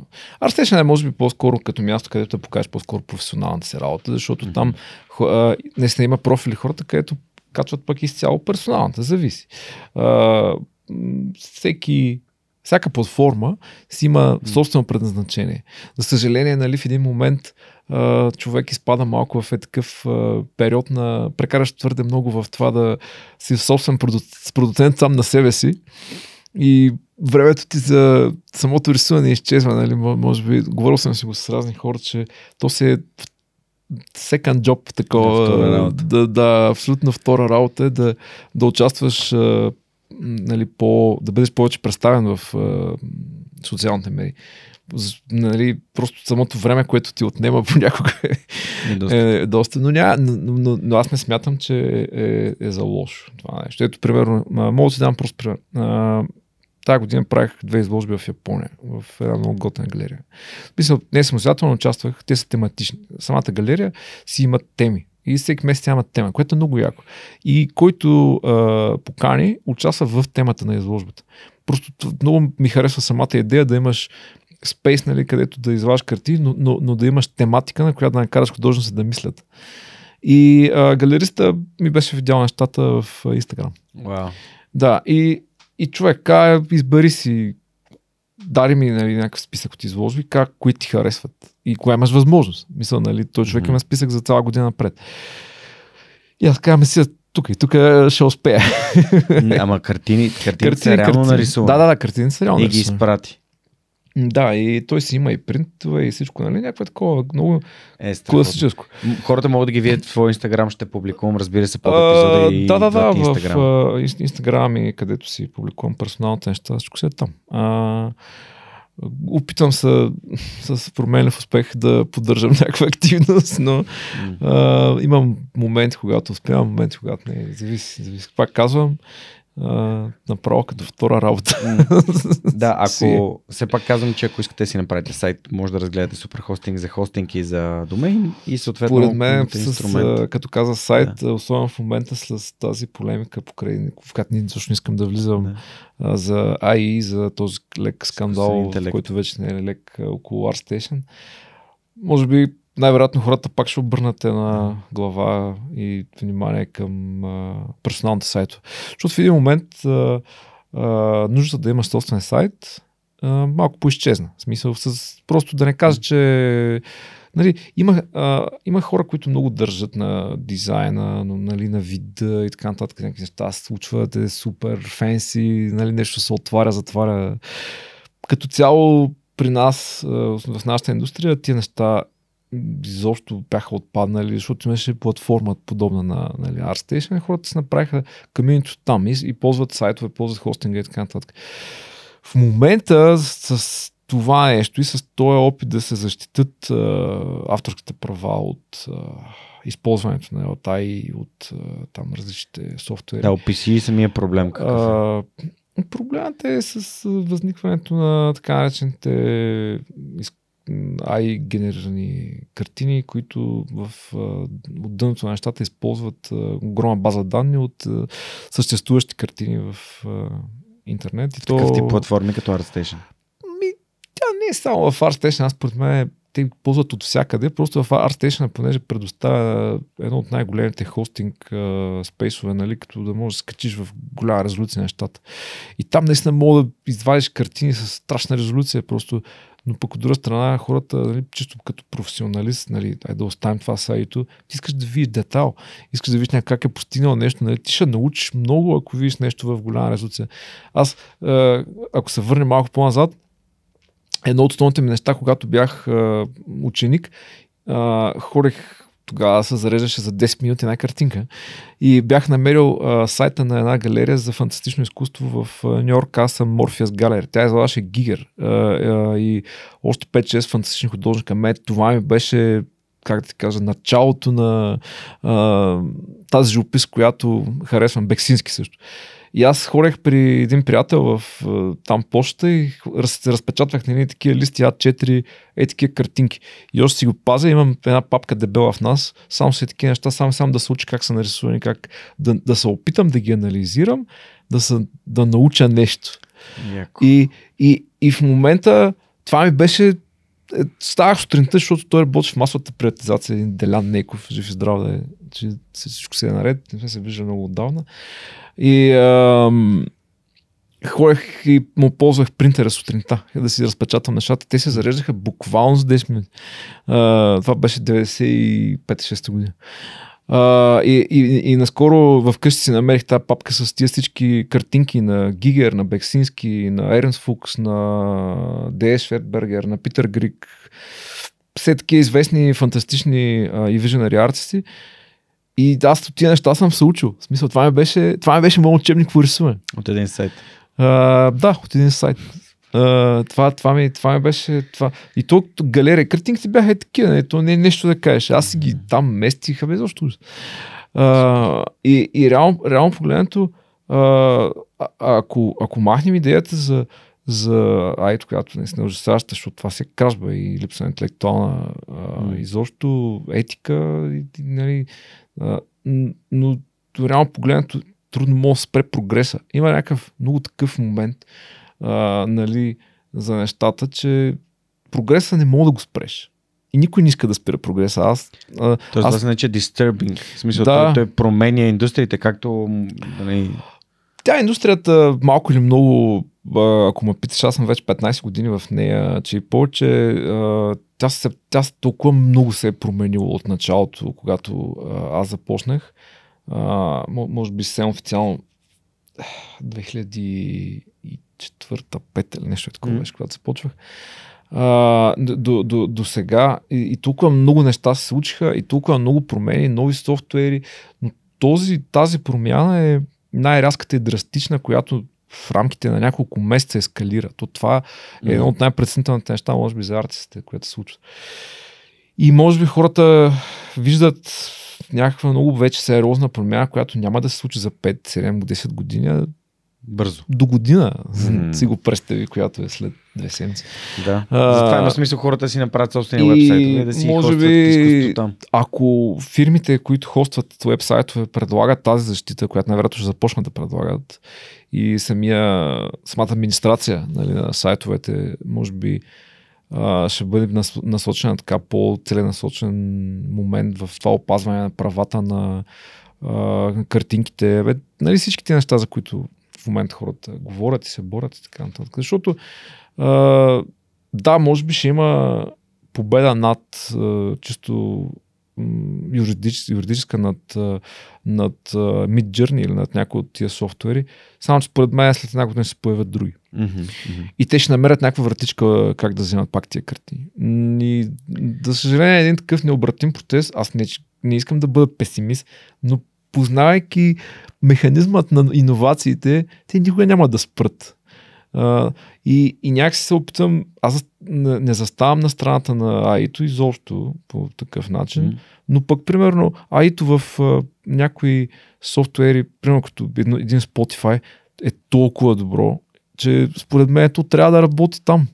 По това начин, примерно, uh, нали, говорейки за тази страст да слушам музика и банди, слушайки нещо, някаква много яка банда, която много ти харесва. Примерно сега, не знам, Old Witches, да речем. А, и самото ай на, а, на, на Spotify ти предлага изключително да, точно близките банди, които и ти откриваш нови неща.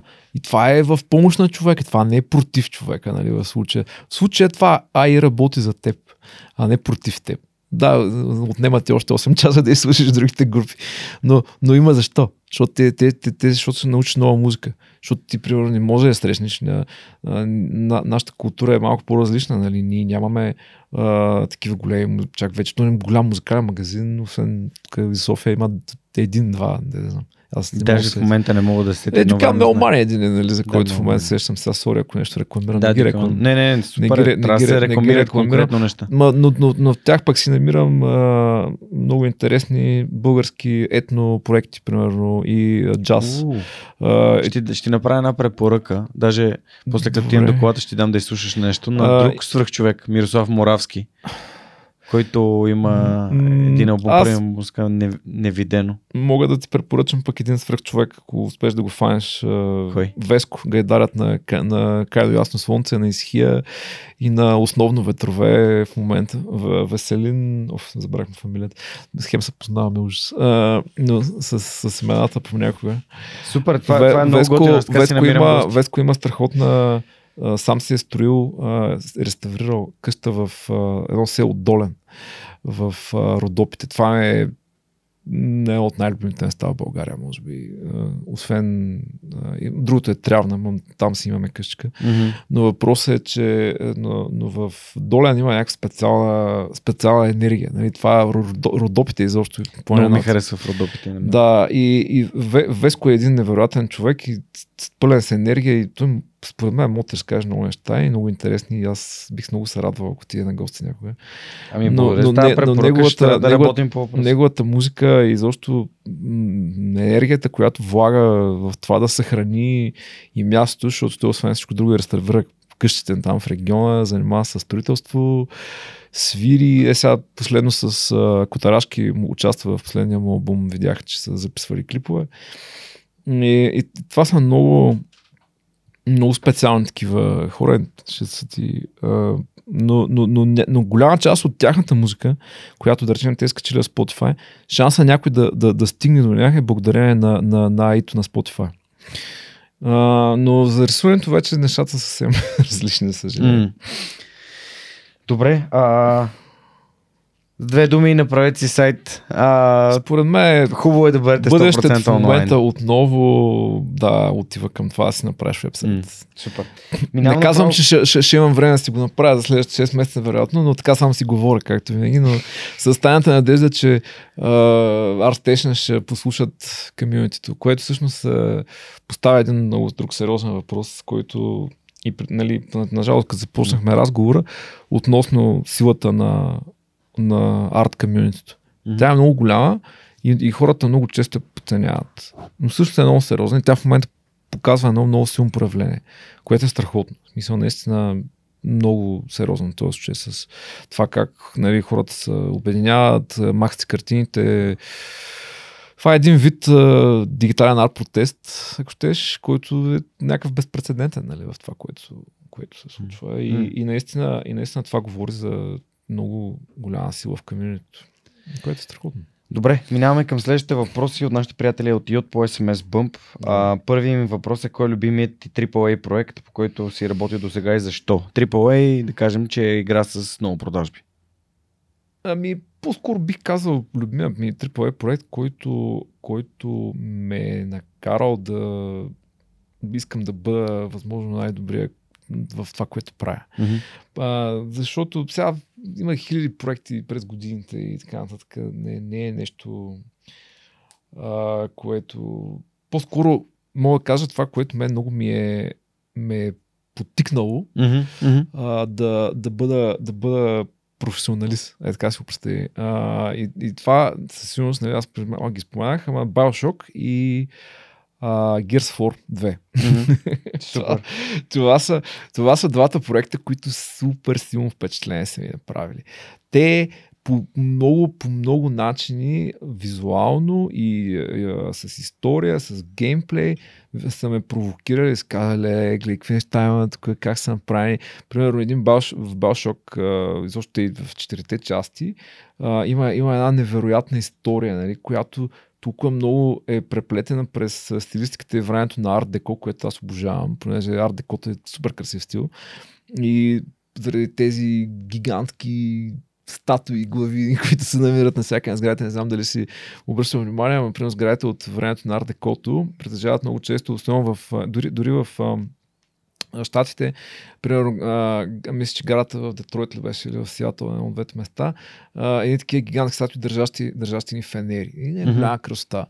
А, и винаги някакси много ми, е- много ми е харесвало в, в то- точно в този стил, тая монументалност, но не задушаване на, на, на, на човека, който се разхожда и, и, и минава в, в, в, такива, в такива места. Винаги има една, един страхотен детайл, а, точно връзката между, между детайла, между стилистиката и между монументалността в сградата. Нали? Начина, или в, ако щеш, чашата, обекта. Това го има в Bioshock. Нали? Всяка, всеки един детайл е така направен, че Кенет Ливайн беше страхотен а, дизайнер, понеже е създател, на играта и той е някаква голяма легенда и а, съм учел и гледал някои интервю с него и нали, той стра- страшна страст описваше а, създаването на света на Bioshock и винаги много ме е впечатлял не- неговите разсъждения относно как точно да синтезираш един стил, който е супер познат на хората, примерно, и може би няма да ги очароваш.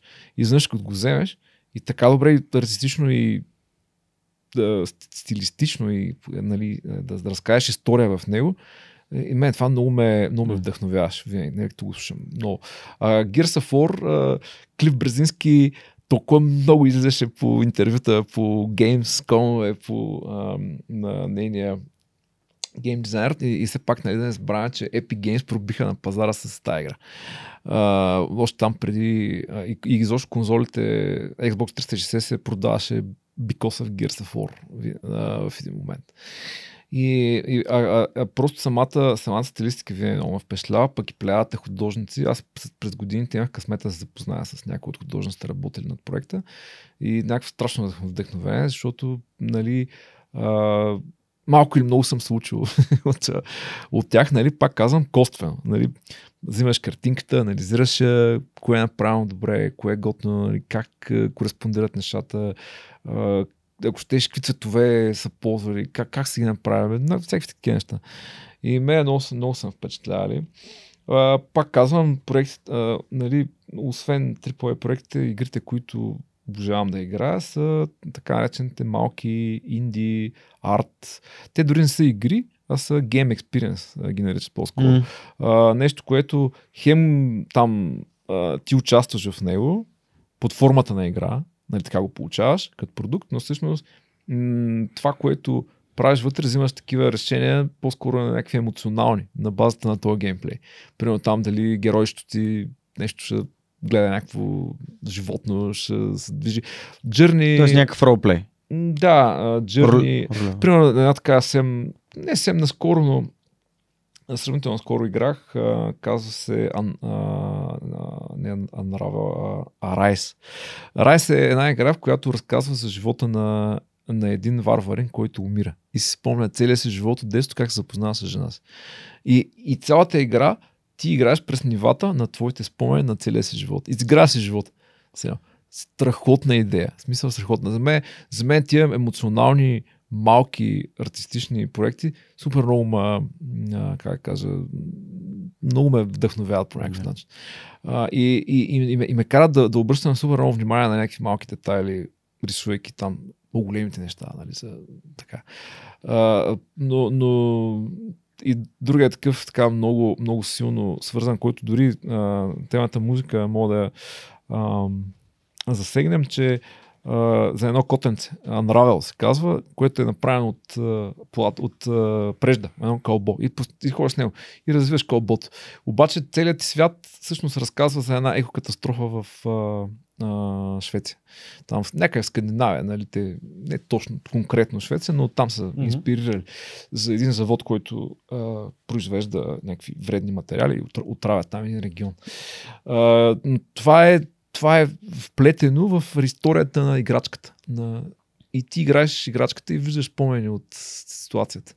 И през цялото време си част, част от света и само, че ти си от гледна точка на тази играчка. И постоянно си ходиш с нея. И, и, и е супер а, емоционално направено и музиката е толкова красива и толкова добре вързана нали, с целият експириенс, че някакси не е точно игра-игра, а, почваш да, да, да имаш някакви такива, усещаш самата емоционална привързаност към ситуацията, почваш да става интересно, бе, добре, какво е това, каква е тази история, какво се е случило там. Е, такива неща. Супер. Следващия въпрос е, това, каква е разликата между традиционното изкуство и рисуването за компютърни игри? О, а, това е винаги един много крайгален камък за хората, които като мен са започнали изобщо експириенса и кариерата си като художници, много, а, много винаги е било трудно да превключиш от едното на другото. В смисъл, особено работейки традиционно, и като попаднеш на таблета, и ти попадаш абсолютно съвсем различна медия, натиска е различна идеята, нали, там какво как се случва. Но, но за мен тая връзка всъщност е а, в а, самия процес на, на това, на, на, на създаването на независимо дали ще е концепт, дали ще е картина, ти, ти, ти спазваш същите правила, реално, не, mm. нали, и в рисуването, и в дигиталното. Връзката е такава, че а, все пак а, едното е естествено продължение на другото. Аз ти го казах и преди. А, за мен това е нещо като някаква все едно нова медия. Все едно се появява нещо в света и ти искаш да го опиташ и кажеш, да бе, това е за мен страхотно изразно средство. Мисъл, това, това е прехода между едното към едно изразно средство към друго. И двете са нещо, чрез което ти, ти изразяваш себе си. Mm. Дали, дали ще правиш концепт за игри, дали ще рисуваш картини, тия неща са м- взаимно свързани. Сега, естествено хората много често казват, добре, бе, този концепт няма да си го закачиш на стената. Може би е така, но всъщност защо пък нещо? Пък се правят изложби с концепт арт и, за, и, за, и, за, и защо не си закачиш нещо по-иллюстративно и, и защо да не а, имаш а, уважение към новите медии. Те не са нещо, което е без стойност. Пак хора, които mm. са случили дълго време, са го създали. Според мен това са две взаимно свързани неща. Е така, е така да, да завърша въпроса. Супер. Има ли герой, обект или същество, аз бих допълнил примерно обект създаден от теб, с което се гордееш като изпълнение по някакви причини? О, това е много сложно така в момента, както ми оказа, почнах да си прехвърлям колко, колко, колко, неща, колко неща сме направили. Нещо запомнящо се, което... То е ясно, че това са ти, твоите бебчета, които са ти дошли в съзнанието, ти си ги свалил. А, не, аз да ти кажа честно, да, да, да не, не, не, го, не го разглеждам така. Аз, аз го разглеждам като, като, като нещо, нещо, което аз искам да оставя някакъв марк в... Е, сега, е, сега спомних за нещо. А, а, си, си, понеже нали, каза, става дума, че съм от Русе. Когато правихме а, Тропико а, в Хемонт, на, на, на трето Тропико, и там нали, а, трябваше да направим определен брой сгради за играта, нали, който е играл, знае там идеята. И а, сградите са повлияни или са така инспирирани от посткомунистическата ера. Нали? Нали, там е диктатор, по-комунизъм и така нататък. И сега трябваше, в играта трябва да има телевизионна кула. и телевизия с телевизионна кула. И аз сега към всякакво как го направим, как го направим, как го направим. Пък казва в Русе, живее до телевизионната кула близо. И викам, е, аз мога да си направя, нали, Нашата си. нашата си. Кой, кой е виждал? Никой е виждал телевизионна такова в Руса. И, и направих. И, и всъщност в Тропико 3 а, по-голямата част от, нали, не съвсем едно към едно, защото нали, не- е хубаво, но, но, но дизайна на телевизионната кула е инспириран от, от телевизионната кула в Руса. Много Тя е една много яка сграда, наистина, от която се вижда много навътре в Румъния, е супер красиво, само при ясно време, много е, много е красиво това място, но тя си е истинска така бруталистична архитектура, бетон, М. една голяма кула, много прилича на, на, на, на Пампорово, Да, на, на кулата Снежанка, ама малко по, по, по така тежка, по, по, по-стара си го представя, някакво по-различно. Е, аз съм идвал в Русе. Да, да, но, Знам как но, изглежда. Но, да, да, но някакси, някакси като, като го вкарах това в контекста на, на концепта и, и, си, си, си, и си дойде на място. Има като истер ег, както да, да, да, да. Тони- става- Тони- става като. Тони Христов, като беше тук, разказваше за това, защо е написан един от корабите в Уоли, България. На кирилица. А, супер. няк, някой, някой... свобода, така се казваше. Май, Не, с- България пише на кораба, Може, пише може. България. Може, може, може. Не, не мога да се... Аз Воли много харесвам това. Страхотно, страхотно филм. Абсолютно Страхотно любимата ми анимация. Това. Страхотно. От, е, ако говорим така за любими а- анимации на Pixar, а, да, Лоли. Също, също и момента в ловния, няколко, няколко момента от първия ловен, ловния, ловния сезон. Ага. А, се сетих за него. Имаше един страхотен момент преди, преди Дисни да ги купят. А, имаше един момент, а, а, в който главният герой замереше на един гараж с зайци. И така ги правиш на топка и ги фърляш. И беше супер готин, такъв много, много забавен. А, има ли мечтан а, гейминг проект, по който би работил някой ден? Разбрахме за Gears of War и за Bioshock. О, а... Нещо, има, което- една, има един много готен лав в индустрията, който много често хората, правейки, правейки по фестивали, го Мгм. повтаряме, пък и по лекции, пък и на маса, като седнем така заедно повече хора от чужбина от други студия. Хубави проекти винаги ще има. И то, всъщност, по-така точния лав е, Star Wars винаги ще се прави. така го казват. А, не ставаше въпрос дори за хора работили над Star Wars, и над филма. Просто приказката е, че хубави, хубави проекти винаги ще има. Въпросът е дали ти, че се поставиш, нали, и, истината е, че по някой път някой хубав проект изчезва, нали, фейдва, затварят Мгм. студия и така нататък, но никога няма да изчезнат хубавите проекти. А, просто хората са по-важната част в тия проекти, отколкото проектите сами за себе си. Напълно съм съгласен. Проектите изчезват, защото изчезват хората. А, един такъв пример, дори Gears е също такъв пример, за съжаление, че оригиналният екип на студиото, когато а, Microsoft мисля, че купиха, по-голямата част тръгнаха и Gears спря да е Gears. Нали, вече Gears 4-5 сега така, в Coalition Studio, което работи, те не възродиха процеса. Но имаше един период, в който две, две от продълженията все не беше истинския Gears. М. Според мен хората, хората са по-важния важния момент. Нали? Хората създали нещо там за определен голям проект. Примерно, а, като казахме Star Wars, понеже тия дни гледам а, има историята на Industrial Light and Magic, не знам, който не е гледал. Казва се той е 5 или 6 епизоден сериал, а, който се казва The Light and Magic. Мгм. и, и разказва от абсолютно самото начало, от а, детските години на хората работили над филма. Беше супер яко, как М. всъщност, ето казахме и преди с тебе си говорихме, че няма случайни неща. Примерно, един е бил съсед на другия, третия е бил в едно училище, четвъртия е залепил обява, че търсят макетисти за новоправящ се фантастичен филм на вратата на училището. Трима са ученика е, те ни се смеят, че правим филми, ама всъщност това са едни от най-големите VFX-G в момента в индустрията. Но, но те разказваха детските си преживявания, как в началото са се правили напълно любителски стоп-моушен филми и как всъщност Джордж Лукас просто се появил в правилен момент и ги събрал. И, и това, това толкова много ми напомня, че ти преследваш мечтата си, работиш, създаваш, показваш неща, независимо за какво, независимо за кой голям проект, за малък, голям, няма значение.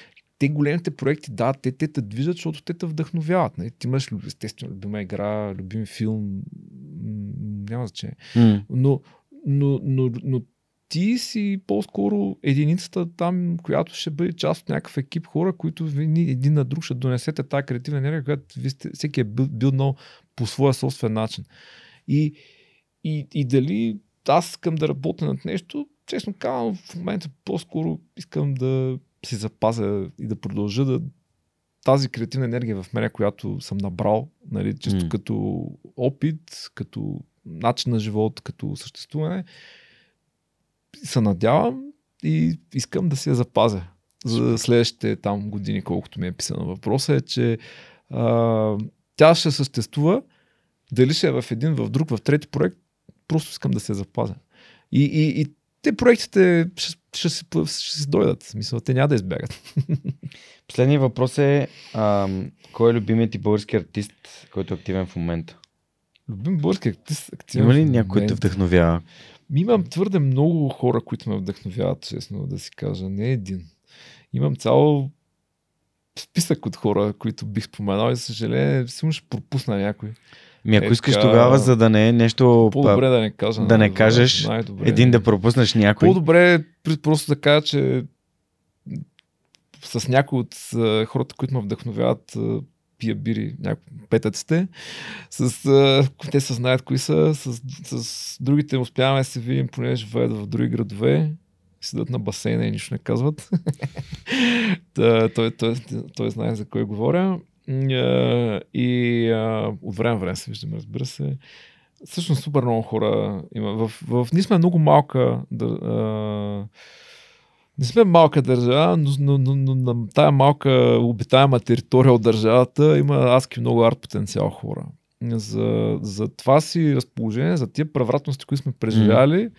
а, ние сме успяли да дадем много сериозни кадри в индустрията. Нали? Хора, които са дали много, как да кажа, а, такъв оставили са отпечатък върху нея и продължават да го правят. Особено последно време вече хората работят все по-често за места извън България. Нали? Mm. А, пандемията оставя една много хубава следа, че хората станаха спряха да имат предразсъдъци за това Кой къде си. работи. Mm-hmm. Да, спряха да имат предразсъдъци, че ти като си в България, едва ли не си няма да успееш да правиш нещо. Ми това не е вярно. Или, примерно, че това, че си в uh, Трявна, какво от това, че си в Трявна? Аз мисля, м- около тебе има много по-хубава природа, отколкото ако си в Нью Йорк, да речем, само с бетон. Примерно. Mm-hmm. Uh, аз виждам повече зелено, отколкото тамошния човек, който работи. Така си го представи. Mm. И, и няма, няма е, предразсъдъците към, към тия неща изчезнаха, което е голям успех за, за индустрията и наистина съм щастлив за това, защото все повече мои хора успяват да работят за големи студия, за филми, за иллюстратори, няма значение, нали, всичко свързано с ентертеймента. И, и някакси се отвориха и много повече възможности за хората и хората станаха по, по а, мобилни, mm. почнаха повече пътуват, по, почнаха да мислят за това, да, че могат да работят от разстояние. Много, много положително беше. Сега, аз го разглеждам положително, може би за някои хора не, не, не, не нямам никаква идея. Е, може би 50-50, много хора пък изпанаха в някакви тежки депресии, понеже не могат да срещат с хора. Да. Ние, така, нашото комьюнити успяхме да го поддържаме. Това се виждаме по време на пандемията. Не без отговорно, естествено, но успяхме да, тая връзка между хората някакси остана. Защото някакви хора едва сега, примерно чужбина, вчера един приятел от Холандия така ме пита, Добре, вика, вие как изкарахте последните две години там с вашите хора? Поне сме се виждали по фестивали. Ние сме винаги една група, които от време на време вече са The Bulgarians. Когато имахме там лекция на Харватска, така не виках The Bulgarians. И а, тия хора питат, добре, вие как, как не, нямаш ли някакви проблеми, нали, вика, не, не, не, не експириенсвате ли някакъв емоционален срив? И викам, ми не. И някакси просто си продължихме да се събираме по-малко, mm. малко, но някакси успяхме mm. да запазим това нещо. И според мен, да ме питаш за проектите, по-скоро хората са важни. Това, yeah. е, това, това, това си пожелавам за себе си, да, да запазя тази енергия. Mm. Защото аз ще я вложа в много различни неща. Супер много яко. А, това бяха въпроси от а, колеги, които Да, са част от Йод по SMS Bump и съответно а, хората, които ни слушат или гледат и имат интерес към това да работят в една продуктова компания, която занимава с софтуерно решение, което помага на e-commerce търговци да достигат до повече клиенти и се разработва тук в България, част от голяма компания Еднорог и работи с компании като GoPro, Patagonia и така нататък. А, може да разгледа отворените им позиции в джоборда на DFBG и в сайта ни от по SMS Bump и съответно ако попаднете на това място, може да имате възможността да зададете въпроси на моите гости тук. Та, благодарим за подкрепата. Следващия ми въпрос е направо за книгите, като сме заговорили за вдъхновение. А, преди да те питам книгите, които ти би препоръчал, като започнахме с а, пъти а, постигането на, на Мусаши, искам да кажа за една специална книга, в която мен ме има. А, това е хората, които променят България, част 2 на Дани Пенев. Дани Пенев ми гостува в Свърхчовека, знаете неговата история. Той е писател, журналист, преводач. А, вътре в книгата има историите на Виктория Радославова, на Лазар Радков, на доста от героите и вярвам, че а, героите в бъдещето а и тези, които са минали в предишните епизоди на Свръхчовека. А на страница 151, сега ще отворя, за да ви покажа в а, хората, които гледате в YouTube, може да намерите моята скромна персона а, и разказвам за Свръхчовека, това, което вие ми помагате да, да правим и да а, развиваме добрия пример, както Дани ги е събрал тези хора тук. А, и да разказваме на хора, които не са ви срещали или пък не знаят за нещата, които а, моите гости правят. Така че, ако искате да подкрепите Дани и да разберете за още свръхчовеци, тази и първата книга са книги, които искрено препоръчвам. Тя той дори ми е надписал, пък аз бих надписал вашето копие някой ден, когато се срещнем. А, добре, разкажи ми за а, книги, които ти би препоръчал, хора, книги, които са ти променили живота в една или друга посока. Аз понеже пак Не прекалявай. си разправях, няма да прекалявам. Няколко. обещавам. Благодаря, благодаря ти. Няколко. О, за- Открихни вратата. За книгите. Книгите, книгите като цяло са ми някаква много така, много, много специална тема и продължават да бъдат. А, просто, а, може би като колекционер, чисто на арт книги, в момента съм в някаква такава по-различна фаза на това да по-скоро да съпортвам а, такива малки персонални а, проектчета от типа личен скицник или а, някаква иллюстраторска новела. Супер много такива хубави неща има. Но за книгите, които много са ме променили, чисто на книги, които съм чел, а, пак ще кажа, че ръкописа на 7 стъпки на Мусаши а, Хагакуре на Ямамото Цунетомо е много, много ми харесаха. Като просто някакси тия неща, малки фрази от тях са повлияли а, чисто ментално на съзнанието ми да мога да а, се развия и да устоя на някакви моменти, нали, когато срещаш хора и които ти казват, нали, не, окей, нищо няма да стане от тебе. и няма да се случат тия неща както трябва. Или пък рисувайки на някакви неща не се получават, което си е често срещано, което си е нормално. А, и в моменти на по-скоро на ups and downs, нали? Тези, тези неща много добре дефинират точно момент, който ти сам не можеш да си обясниш. Мен това ми харесва нали, в азиатската философия, че тя абсолютно точно на много разбираем език може да дефинира а, нещата, които те вълнуват в това нещо, което всички наричаме път постигане, успех и борба. А, а за арт а, книгите, пак казвам, една от първите, които много ми харесва, бяха на Star Wars книгите, понеже на епизод 1, а, така тук първо се появи, пък другите на старите епизоди много късно дойдоха книгите, но епизод 1 беше рисуван още традиционно. С маркери, молив, инк, там няма значение, всичко. Мастил. Да, а, всичко беше традиционно. Е, албумът беше супер красив и много, много вдъхновяващо. Пък и на, в екипа тогава е, това са хора, които са легенди. Нали? Дък Чанг, който нали, в момента е арт директор на, на Мандалориан, Фенг Зу, който е легендарна личност в индустрията, Райан Чърч, Ерик Тиманс, всички хора, които е, обединяват успеха в концепт арта, по-скоро обаче нали, в техния случай в филмите, но са толкова вдъхновяващи нали, помогнали за игрите.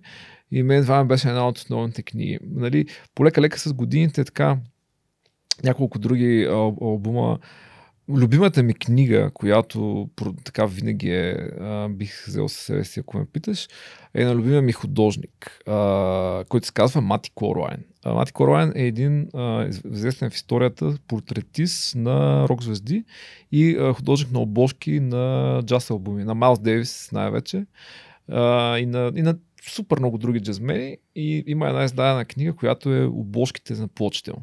Най-популярната плоча, която е иллюстрирал е на Карл Сантана Абракс албума. Mm. Може да го видиш, може би в нета. Сега ще погледна. Да, Абракс на Карл Сантана, те са едни три масаи война, които и един такъв а, и всъщност може би а, моята а, страст към рисуването повече на пейзажи и повече работа с environment арта по-късно в игрите тръгна точно от неговите неща, защото той има такива Dreamscapes, е, един албум, който се казва Mindscape. И mm.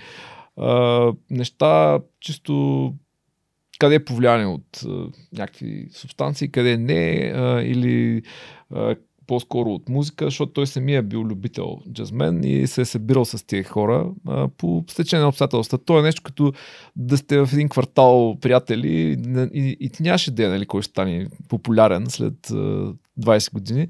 И свирайки заедно, изведнъж а, се оказа, че да речем Маус Дейвис твой приятел, mm. става известен музикант. И той прави много, много техни обложки. И това е една от любимите ми книги. Аз през годините успях да се здобия и с няколко други негови издания, но тая, тая намерих в антикварен магазин в uh, Барселона. Е такова се разхожда в някакво малко магазинче и влизам вътре и този прорач, който беше някакъв дял такъв супер нелюбезен.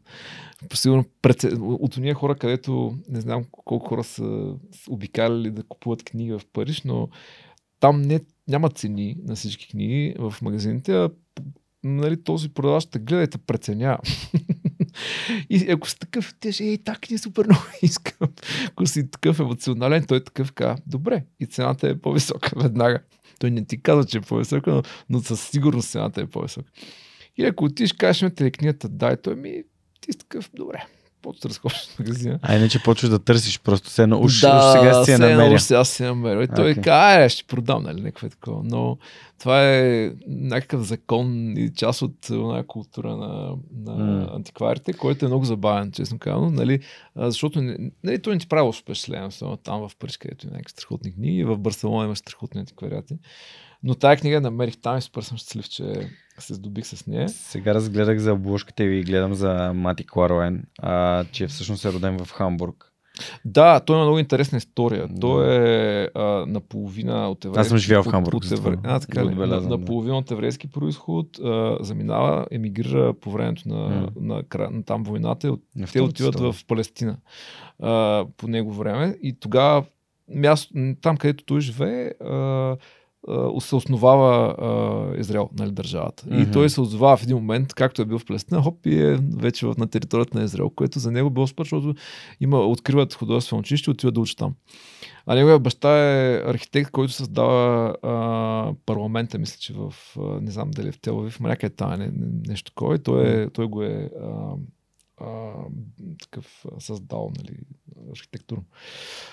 И, и после, нали, като отива в, в Америка и се запознава с така нареченото ентелдженик поколение, поколение, което част от тях са един от човек, който рисува обложките на Тул, Алекс Грей, нали, който всички познават покрай албумите на Тул. Но било е много интересен. Имал е страшно интересен живот и имал супер много интересни приятели. И, и, е, и е видял едни от, как кажа, най- най-успешните музиканти на, на уния времена там на 60-те и 70-те години покрай Ролинг Стоунс, покрай Джими Хендрикс. Рисувал му е портрет а, при живе, което е страхотно. Wow. А, да, да, някакви, някакви такива истории. И ме изобщо а, всъщност аз го открих по един малко по-различен начин, а, когато бях ученик вече към края на 10-11 клас. А, случайно успях да видя в тази въпросната галерия Морфеус, дето разправях, измежду рисунките на един а, виенски живописец, който се казва Ернс Фукс. После се разтърсих за него и той се оказа, че той е създател на така наречения Виенско а, Виенската академия за фантастик реализъм или Виенска фантастик реализъм, която е създал много преди изобщо тук нещо да се чуе, чете и ви, то дори по комунизма това нещо, според мен си отива чукаш камъни в Ловеч, ако рисуваш такива неща. А, въпросът е, че а, Ернс Фукс а, и неговия приятел от детинство Хундерт Васе по него време обединяват а, група художници и създават а, течение, както сюрреалистите нали, в Париж. Те пък наричат себе си Виена School of Fantastic Realism.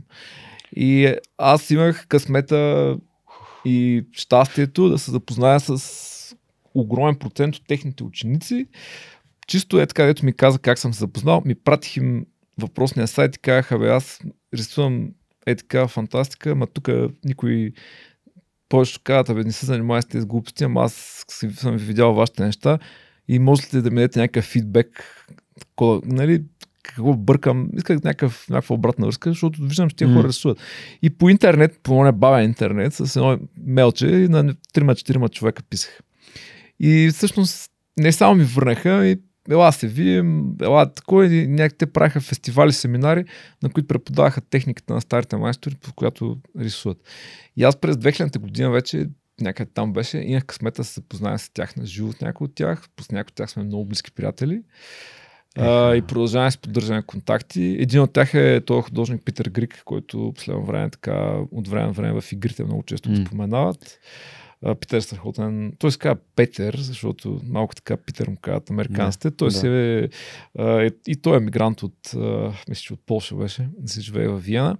Но всичко се върти около Виена, нали, града на изкуството, града на възможностите да създаваш и така да, да намериш средата.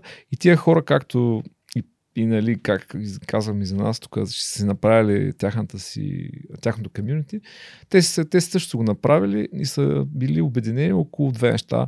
Да правят а, този фантастичен реализъм, както М. може би се превежда.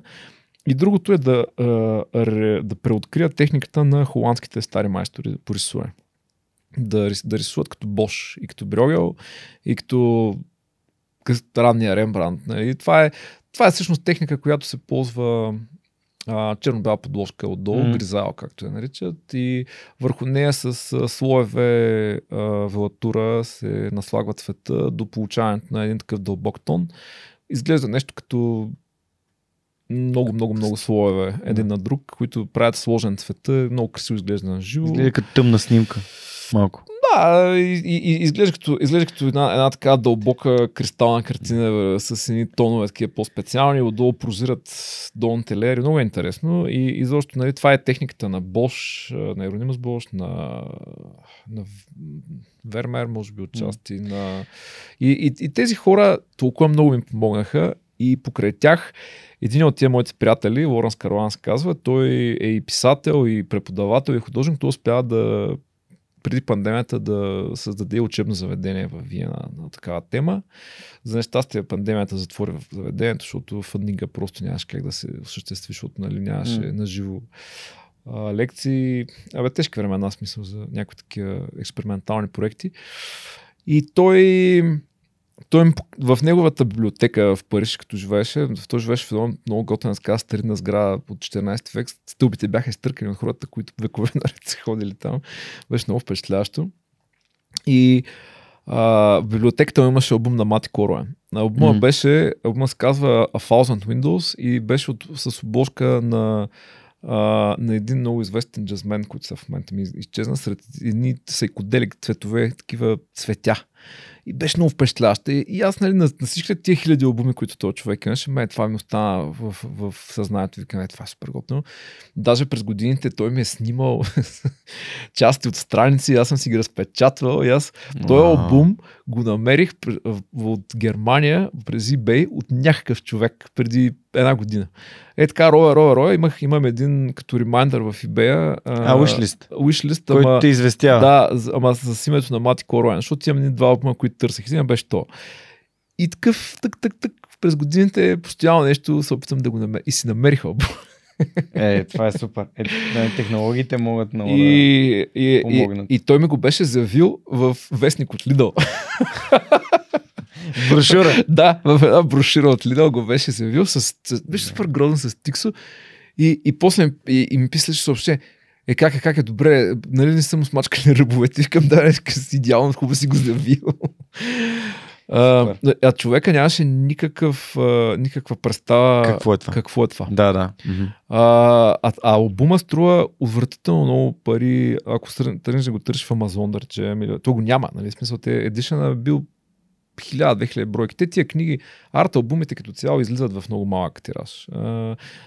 Може би изглежда отстрани, че е голям, но всъщност не е. А, изобщо дори в момента съвременната политика на издаването на книги, а, тираж е максимум 3 до 5 хиляди бройки. Най много пряко си 10, ама това е, не, това е за, да речем, албум на Аватар ще излезе от 10 хиляди бройки. Примерно сега, в момента поне И то, чакам, е чакам хайп. последния. И то, защото е хайп. Да. Между другото, тази година за първи път бях в Париж и съответно бях с, а, с бащата на, на моята годеница и неговото семейство и ходихме в Лувъра и в Орсе и бях Значи, изкуството от мен ми е малко далечно. Аз съм повече по спорта, по а, такива по-практични неща, игри, е филми и така нататък. Това си е мо, моят начин на развитие, нали? Изкуството ми е далечен. Далечно, но пък бяхме и в, нали, съответно в Орсе бях изключително впечатлен. Фурсе е по Цялото изкуство, което бях. Ами на мен ми хареса повече от Лувъра. Лувър е...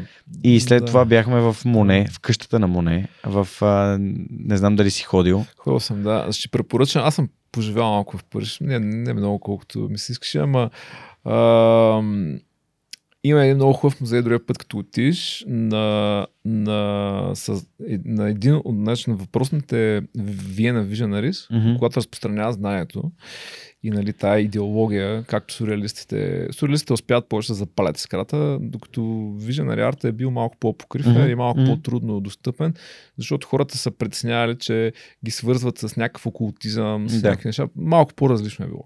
Докато нали, сюрреализма е успял да да, да, да надгради теорията на, на, на това нещо, на окултното, по-скоро като към сънища, към подсъзнание, към психология, към психоанализа и така нататък, която била вече една популярност, понеже прочетох наскоро автобиографията на, на а, създателят на андалуското куче на Бунюел, на, която е супер яка, защото той е много земен човек и описва по един абсолютно невъзвишен начин историята на сюрреализма. Страхотна, който ако някой му попадне, автобиографията на Луис Бунюел е невероятна. Просто невероятна. От нея мога да научиш твърде много за приземения вариант на сюрреализма. Та, м- има един музей в Париж, той е много близо до Пикасо, мисля, че до ранния. Има един музей на, за, на Пикасо, така по-ранните неща, където. Гюстав Моро. Сега, Гюстав Моро е бил един изключително скроен, но невероятен, фантастичен, може да се нарече по-скоро така на ръба на, на сецесиона и фантастиката художник. И има една за щастие гигантска къща, която му е била ателие и там са му запазени картините с едни такива м- по-скоро такива теми като духовни, М. нали, близки до християнство, естествено, нали, не са чак толкова залитащи, но, но много интересен. Гюстав Моро е невероятен художник. Мгм. Невероятен. Той е а, някаква връзка между Густав Климт, на Климт, преди да станат, а, преди да станат декоративни. А, примерно Слав Сепик, нали, ако си виждал на Климт, в, в е този дух, по-скоро живописни. Та, ако отидеш другия път до Париж, ще ти хареса музея на, музея на Густав Моро, е много готен. Много, много е як. Препоръката. ме завее в въпросния М. музей. Сега аз нямаше М. да го видя. Никога, М. никой няма да го намери, ако нямаш човек, който да ти го каже. За съжаление, защото пак казвам, тия стилове, А, но, но в Виена, примерно, можеш да отидеш в музея на Ернс Фукс, а, Вила Вагнер. Има един, а, с- тя сега е близо до, близо до, а, до Виена. А, Фукс се купува като млад вече, той е към 30 и няколко години, успява да стане много известен художник, а, галериен, вече как се трябва и а, купува изоставената разрушена къща на известния архитект Ото Вагнер. Ото Вагнер е страхотни къщи из а, Виана. Мгм. Това е от времето на арт-декото и на стационно. Страхотни неща. Но просто той, неговата родна къща никой няма стопанисва, няма наследници, изчезва и общината е продана. Фукс, Фукс прави там музея си. Музей е невероятен. Н- Просто невероятен. Вътре Фукс събира нещата си и там може да видиш еволюцията на фантастично изкуство. Гигер, нали, един съвременен и много известен за всички художник, е бил ученик на Фукс като младеж в летните семинари във въпросната вила Вагнер. Той е всички така по-известни американски е, художници, за които може да ги наречем фантастични.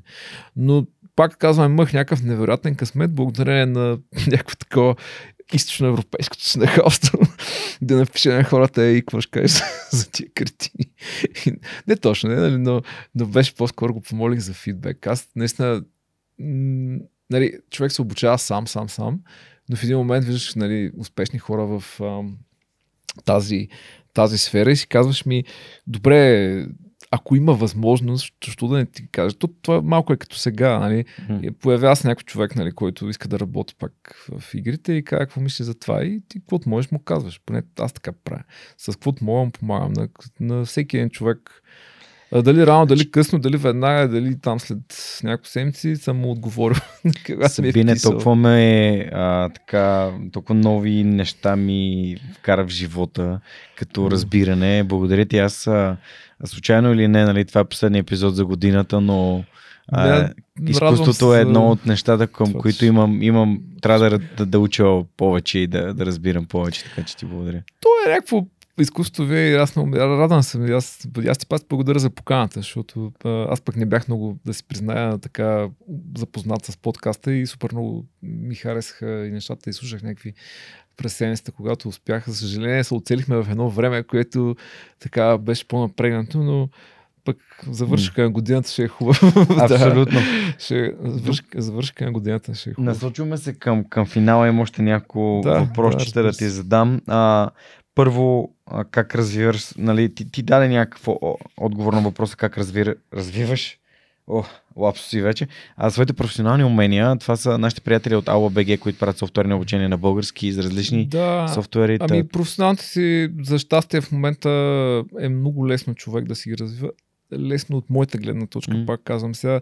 Аз съм напълно наясно, че когато си на 20 а, и, и застанеш на брега на океана от информация, който е в момента, според мен става някакъв ужас. не знаеш къде да започнеш. И, и се появява, да, най- един от най-честите въпроси, които хората ми задават така, я, нали, по фестиваля или по, или по е така, на някакви съобщения, че добре, откъде да науча правилната информация, нали? Това е, това е нещо много важно.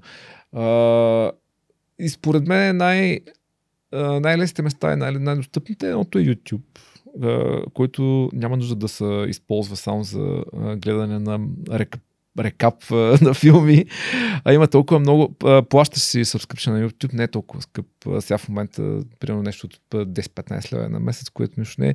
Про, про акаунт на, на YouTube ти гарантира а, канализация на информацията, липса на реклами и можеш да се събскрайбнеш за а, такъв а, учебен материал, който ти получаваш като платен юзър. А, поне за китара много си намерих и знам, че с а, за рисуване със сигурност. А, и м- по този начин едното е YouTube, другото е да съпортваш патреони и другото е да съпортваш някакви такива м, чисто видеотуториали хора, които записват не само Патреона, а, а другото а, Gumroad, тази платформа, в нея много има. За съжаление, в нея вече през последните години има толкова много ма, не искам така да звучи лошо, но има много самопровъзгласили се е, учители и за съжаление там малко трудно вече се отсея информацията, но основното нещо, когато цениш да си търсиш информация е за да си видиш кои са ти а, слабите страни. А, и да си кажеш, mm. примерно аз имам нужда от, от естествено от основата, от а, fundamentals и от това да развивам а, в посоката на а, това, което искам да направя. Да искам, да искам да се направя портфолио, да искам да наблегна над а, слабите им страни в рисуване, да речем на човешка фигура, дали искам да науча повече за пейзажа, дали искам да науча и за двете. И разделя се нещата на Fundamentals, разделя се нещата на Industry Things, защото между Fundamentals и Industry Things понякога има лека разлика, защото да, те ти помагат на другите, обаче, примерно, индустрията иска специфични неща да представиш, чисто като знание и в портфолиото си. Това нещо ще го научиш само от хора, които работят и правят нали, чисто туториали за, от и за индустрията. И ще потърсиш такива хора. Не е толкова сложно, може да намериш в момента много ресурс в, в, в Patreon и в Gumroad. Аз, примерно, мога да дам пример. Ако искаш да научиш някакви интересни неща за Примерно за Blender, да речем. В момента поне Blender е така fashionable софтуер. Да. а, и да речем, има няколко човека, на които наистина можеш да разчиташ и, и знаеш, че те са така утвърдени. Да речем, Джалан Джурабаев, да речем, примерно. За него се сещам в момента. И той има няколко вида туториали разделени за Blender. Има за Fundamentals, има за напреднали, има за специфични. Взимаш си ги тия туториали, сядаш и започваш да го повтаряш. повтаряш. Другото нещо, като го повториш, е да си набележиш, да си направиш някакъв собствен проект. Примерно, някакъв много малък, нещо си, mm. дали ще е рисунка, дали ще е иллюстрация, дали ще е 3D сцена. Просто си решаваш, че искаш да направиш нещо за себе си. Като го направиш и си в него си поставяш определени цели, които искаш да постигнеш. Или определени неща, които ти искаш да подобриш в себе си. Дали ще рисуваш фигура и ще кажеш, искам да направя пропорционална. Дали ще направиш портрет, искаш да го докараш. Дали ще направиш пейзаж, искаш да направиш някаква много интересна перспектива, някаква много интересна камера ето това ти е някаква цел или това е проблем, който искаш да решиш за себе си, който искаш да не само да го решиш неведнъж, а искаш да ти остане като знание. Според мен човек, ако си постави няколко основни неща за него, които иска да научи и да се каже за следващите примерно до 2 до 4 до 6 месеца, през тия разделени месеци, най-хубавото нещо е да си направиш план. Защото ако не си направиш план и на посоки и започнеш да гледаш туториали, според мен накрая ще стане тук някаква каша и няма да знаеш какво mm. случи за тебе. Според мен това е най-лесният може би, не знам и аз за мен начин. Друго, другото е, ако искаш да си добър в а, това, което правиш, пак казвам, а, рисуване, ама такова постоянно, всеки ден, по-малко, един час, два часа или половин час, скици. Човек прави това, защото има един момент на една механична памет в ръката. Аз го експериментирам много често, когато пътувам дълго време и като се върна и, и, и, имаш чувство, че ръката не те слуша. Защото не си, не си знаеш какво ще нарисуваш, знаеш как, знаеш информационно в тебе, всичко е точно. Но в момента, в който седнеш на белия лист, ръката не те слуша. Много е странно. Mm. И, в рисуването има и масал мемори. Малко е Странно, но е факт. Тоест има много координация на мисълта и ръката, която Да, следва. по-скоро, ако всичко работи като едно, ако тялото те слуша и, и, и, и, и, и, и, и запомни от това движение, Примерно, има един страхотен, сега като каза за литература, другата е много важна книга за мен поне, на един инструктор на Дисни, Матео Матеш се казва. Той има три книги, под общо заглавие Форс. Едната е посветена на gesture drawing, другата е на керактера, другата е на животни. намерете ги, има ги в YouTube, там, който ме слуша и иска да знае за книги, има ги, не, не са нещо скъпи. А, и той има канал в YouTube, този човек, има ги на хартия. Мисля, а, дори а, много често обяснява, да, си примери от книгите, да, неща. Ма те си е страхотен инструктор и а, има супер много mm. за фундаменталност на рисуване, особено за съвремен. Нали, бъдейки човек, който е бил все пак инструктор в Дисни, е, говори за факта, че може да му се разчита на това, което ще ти кажа. Супер. Добре, да. ами аз само да кажа за хората, които все пак искат да, да пробват а, на български. Това е ALABG, платформа, която О, да. дава възможност за 20 безплатни урока. Време съм слушал такива много, за, много са хубави нещата. Да, за софтуер а, по избор. Дори сега за Blender, понеже аз съм човек, който им намира готини инструктори, които правят новите курсове. Записахме с един а, много готин а, готин пичага а, за а, едно обучение, сега супер, го супер. надграждаме и за Blender нали, имаме едно предложение към човек, който вече има курс за Blender, как се използва самия софтуер. Супер. Така че хората в България на български от български експерти им се показва Да, кой е експерт. Да, съгласен съм. А, че по някакъв път езика, нали, особено ако си по-млад. Щях те питам точно и за това. Как, за, за твой английски? Ами, моят английски Как се появи твой кажа, английски, че е защото някакъв много велик. Не, така смятам. Аз, майка ми има записана уроци по английски още трети, четвърти клас за едно рисуването. Жената прозорлива е била. прозорливо го направи наистина, за което не мога да отръка. И, а, моят учител беше толкова готен, я още Тамболиев, ако слуша това. Той беше частен учител, нали, смисъл, и имаше много як аквариум. И а, част от урок, урока преминаваше в... Аз, аз тогава имах така страст да отглеждам рибки. И двамата си говорихме, освен нали, за английски нали, нещата, защото се опиташе там да ме научи да внимавам а, и за отглеждането на рибки. И мен това ми беше също мотивацията, че освен ще науча английски, ама си говорим и за хоби. Това беше много забавно. Да, а, английския така се появи. И другото е, че отиваш по някакви събития, хората са напълно а, открити, няма никой да ти каже да те поправя, никой не ми се е случвало да се съберете арт комьюнитито и някой да почне да поправя. Напротив, всеки си казва, това не е или не си native speaker, или, или просто хората казват ми, аз говоря и какъв си английски, защото в нашия квартал, примерно там в Англия, такъв се говори, или в Штатите, няма значение. И хората, и, и като говориш, говориш, говориш, полека-лека, нали, тия неща се Свикваш. изчистват, свикваш, започваш. Ти дори самата ти мисъл започва да от време на време на английски, особено да го прекарваш дълго време в чужбина. И а, затова казвам, особено в момента много се надявам да се върне времето на големите арт събирания, на изложения и на всякакви а, такива хубави, инспириращи събития. Отивате там, ама не се забивате нали, в ъгъла с кисника в ръка и да гледате в земята, ами отивате си говорите с хора и, и много ще помогне всички, всички тия неща. Добре, а, последният въпрос, който а, съм подготвил, т.е. два послед... Два въпроса имам преди финалния. Добре, добре. На първо място, искам да стана концепт артист или да се занимавам с арт в а, гейминг в България в момента. Да. А, какви са стъпките? Ако мога да рисувам, да приемам, че мога да рисувам. Стъпките са всъщност, те не са само за България, стъпките си правиш си едно портфолио, така, което, ако искаш да работиш в определена а, компания, все пак предварително трябва да погледнеш малко за нея, да я поизграеш някоя игра, да попроучиш, ако щеш, в кои са концепт артистите М. и да ги видиш какво правят. И може би ако щеш да им пишеш един имейл и да им кажеш, бе, аз много искам да работя при вас. Какво според тебе да направя да, да кандидатствам ли при вас? И другото е просто да погледнеш а, какво на тебе ти е силата. Дали са ти керактерите, дали са ти енвайромента, а, дали, дали си човек, който иска да прави и двете, ако щеш, въпреки че нали, много зависи от компаниите. Някои компании а, дават възможността на хората да се профилират, което е страхотно, защото все пак така се изгражда екип от сериозни хора, които, на които си наблегнал на техните силни страни. Ако ще работиш в нали, малко по малка компания или нали, с по-малка, под малка разбирам, по-скоро по-малък екип. Мгм. Защото има и достатъчно така малки успешни компании, които може да работиш при нас страхотно. страхотно. В България последните години има много места.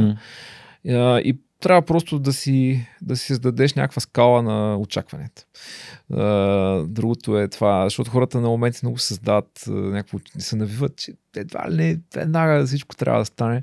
И ми може би, може би, не, даже дори на момента не е, до- по някой път просто компаниите търсят правилният човек за правилния проект в момента. И просто имат нужда от тези какви си хора. Не, не, не цитирам, М. и ти може би просто не си оцелил този момент. И за нещастие това не, не, ни- никой не е виновен. И не значи, че да не трябва да това не опитваш пак. означава, точно, не, не, не само, че не трябва да питаш пак, ти трябва да вярваш, че ще стане. И това не означава, че ти нещо лошо си направил.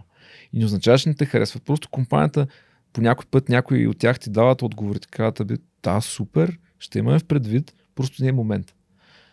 Примерно. А, яко е като получиш а, обратна връзка от, от компания. Не знам дали всички са така, предполагам. А, и хората, защото нали, почваш малко да се чудиш. Аз ли съм виновен, мгм, някакви такива. Що не ми Но- отговарят? Но от друга страна, ами, отговарянето много често е един доста, доста сложен, бавен процес. Хората си имат някакви различни причини да не го правят. Нали? При всеки е различно. Абсолютно при всички хора и компания е различно. А, от исках да кажа, че просто не трябва да се откажеш от Да. всичко това. Не трябва, не трябва това да те демотивира или да ти кажеш, ми аз не ставам, защото те не ми отговарят. Ми, може би просто не могат в момента или, или просто са твърде заети, за да го направят. Нали? Все пак, нали? това е, а може би си оцелил момент, в който това е, не си ти човек. И, и, но това не трябва да отказва. Продължаваш и си трябва да се направиш едно така стабилно портфолио, което да покажеш а, интереса си към а, а, това, което искаш да правиш. Защото много често хората правят, правят, правят, правят неща и кандидатстват на много места. Нали, Аз го казвам генерално, не за България, но примерно, мгм. защото понеже така повече за чужбина имам наблюдение, сме си говорили а, с хора така по, по събития.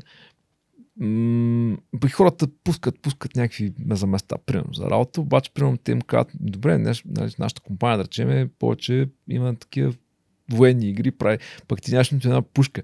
И ако те вземем на работа, ще правиш само пушки. е такова. Представи си. Примерно искаш да правиш Call of Duty. Обаче нямаш нито един военен характер нарисуван.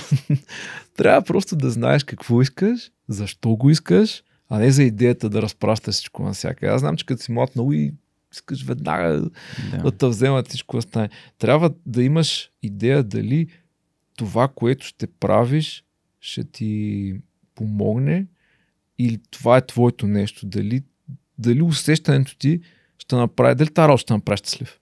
Не само работа за работа. В смисъл, тя работа няма да избяга. В смисъл, има я, там е. Мгм. Дали ще е сега, дали ще е до година, дали ще е по-до година ще вземат. Ако нямаш възможност, да, може би ще започнеш на едно, в, едно, в, един, в едно студио, обаче ще стелиш в друго. Това също е вариант. Въпросът е, че и основната идея на, на целият този живот тук около нас е, че това трябва да ти доставя удоволствие. Мгм. И като си направиш това портфолио, покажи кое на тебе ти доставя удоволствие. Нали, покажи знания, примерно процентно, ако ти си човек, който много харесва да прави керактери, ми направи повече керактери и ги покажи на студията. Няма значение. Ако си процентно човек, който много харесва environment, добре, направи повече environment. Това ще до... Нали, ти искаш да ги правиш, нали? Е, Хората някакси имам чувство, че на момент, като искат да работят някъде, те не мислят за следващите 10 години, къде ще Да. ходят и да следващите 5. Много често се случва. И попадат в някаква среда и си, аз не съм щастлив. Е, да, не си. Но...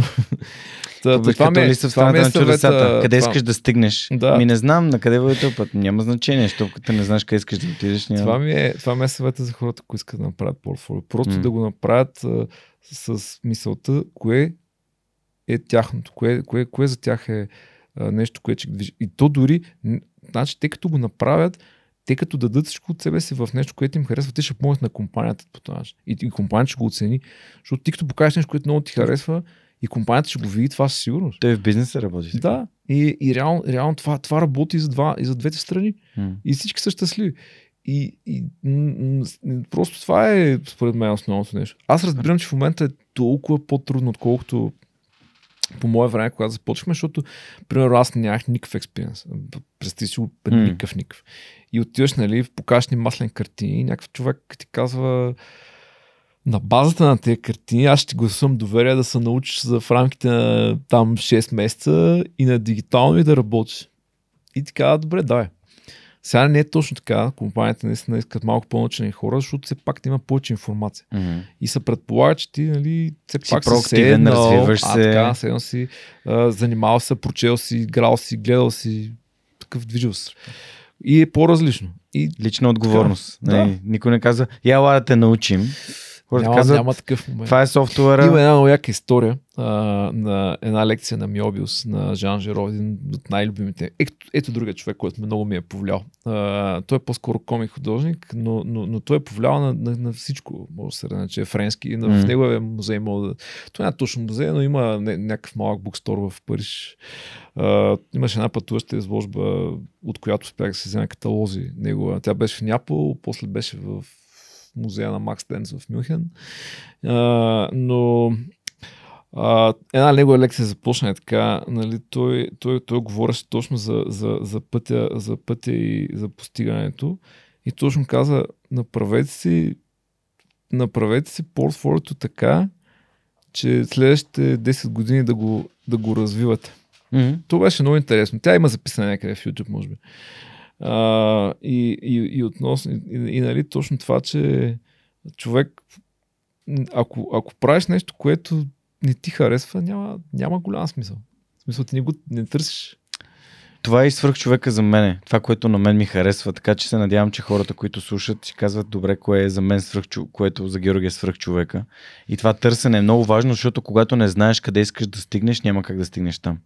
И, тоест, когато Много хората, често... хората казват, ами аз искам да изкарам пари. Ами, чакай сега. Какво обичаш да правиш? Какво ти носи удоволствие удовлетворение? Така, Нали, да, кое е това, което идва отвътре и си добър в него?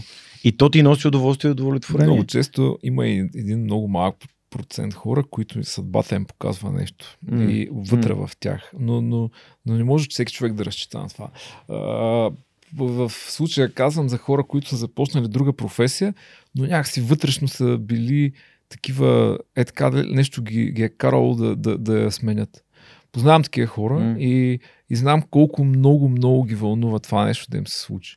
И примерно те не са, при тях избора е бил а, различен. Започнали се едно, сметнали се, че е вярно, че е правилно, не са се колебали, тръгнали са, започнали са, учили са го и изведнъж вътре в тях това нещо пак е излязло и е казало, бе, спомняш си, че, че в тебе има нещо. Живота е друго?» проби и грешки, както ти каза Ups and Downs, нагоре-надолу. Абсолютно.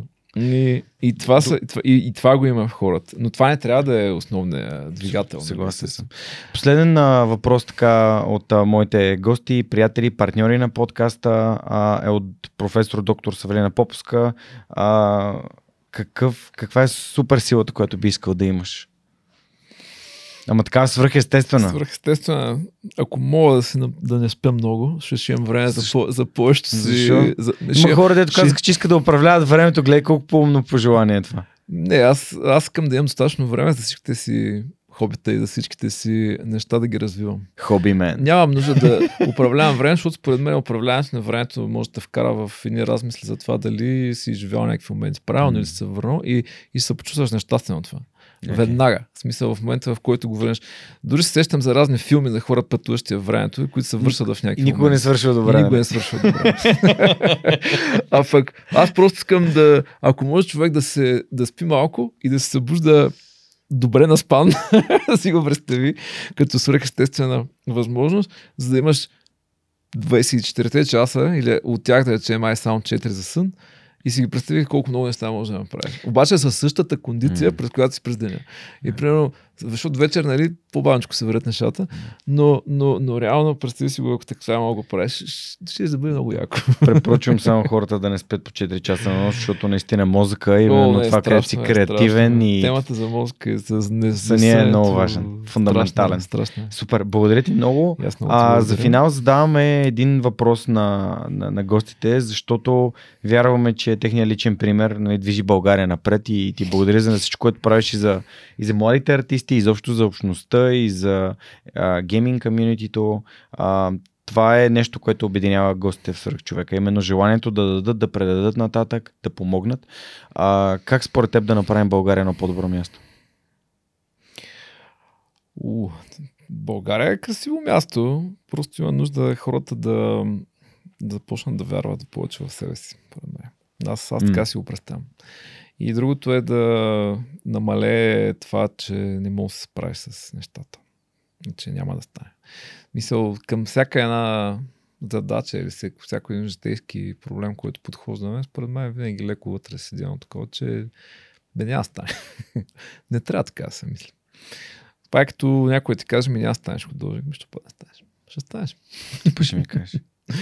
Ми да, ти ли ще ми кажеш? Ми е, да. ми- бират? Да, ти ли ще ми кажеш. И аз, според мен, това е хората да... И другото е, че да, другото нещо, как стане хората да, да имат план за бъдещето.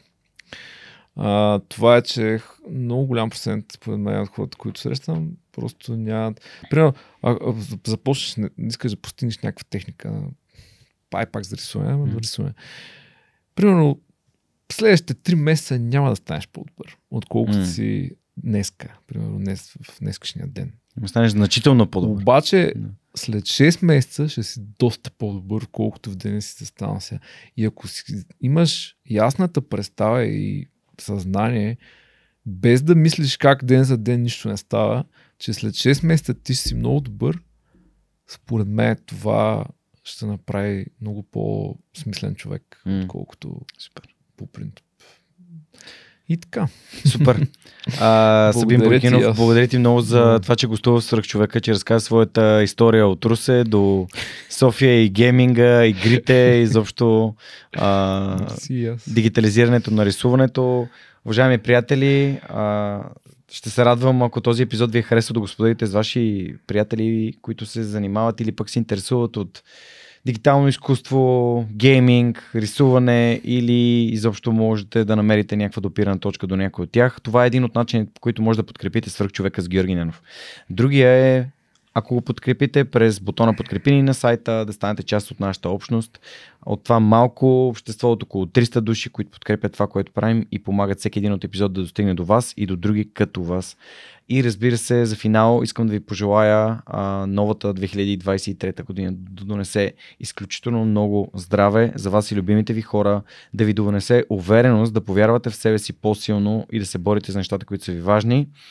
Това беше всичко от нас и една изключителна 2023 година. Благодаря, разбира се, на Chibi Phoenix, които подкрепиха последния ни а, идеен проект, а именно месецът на гейминг декември 2023-2022, в който ви представихме Тони Христов, създателя на Arc Academy, арт директор в Pixar 18 години, 37 години в Холивуд, Нико Бейби, професионален Dota 2 играч, човек, който е бил на световния връх на International, играл два пъти, Виктор Атанасов, създателя на Prime Games, Indie Game студиото, което разработва Fabled Lands и за финал Сабин Бойкинов, този художник, илюстратор и концепт артист, който ми гостува днес. Надявам се, че свръх човека ви носи вдъхновение и ви обещавам, че продължаваме все повече през 2023 година. Това беше всичко от нас и до скоро.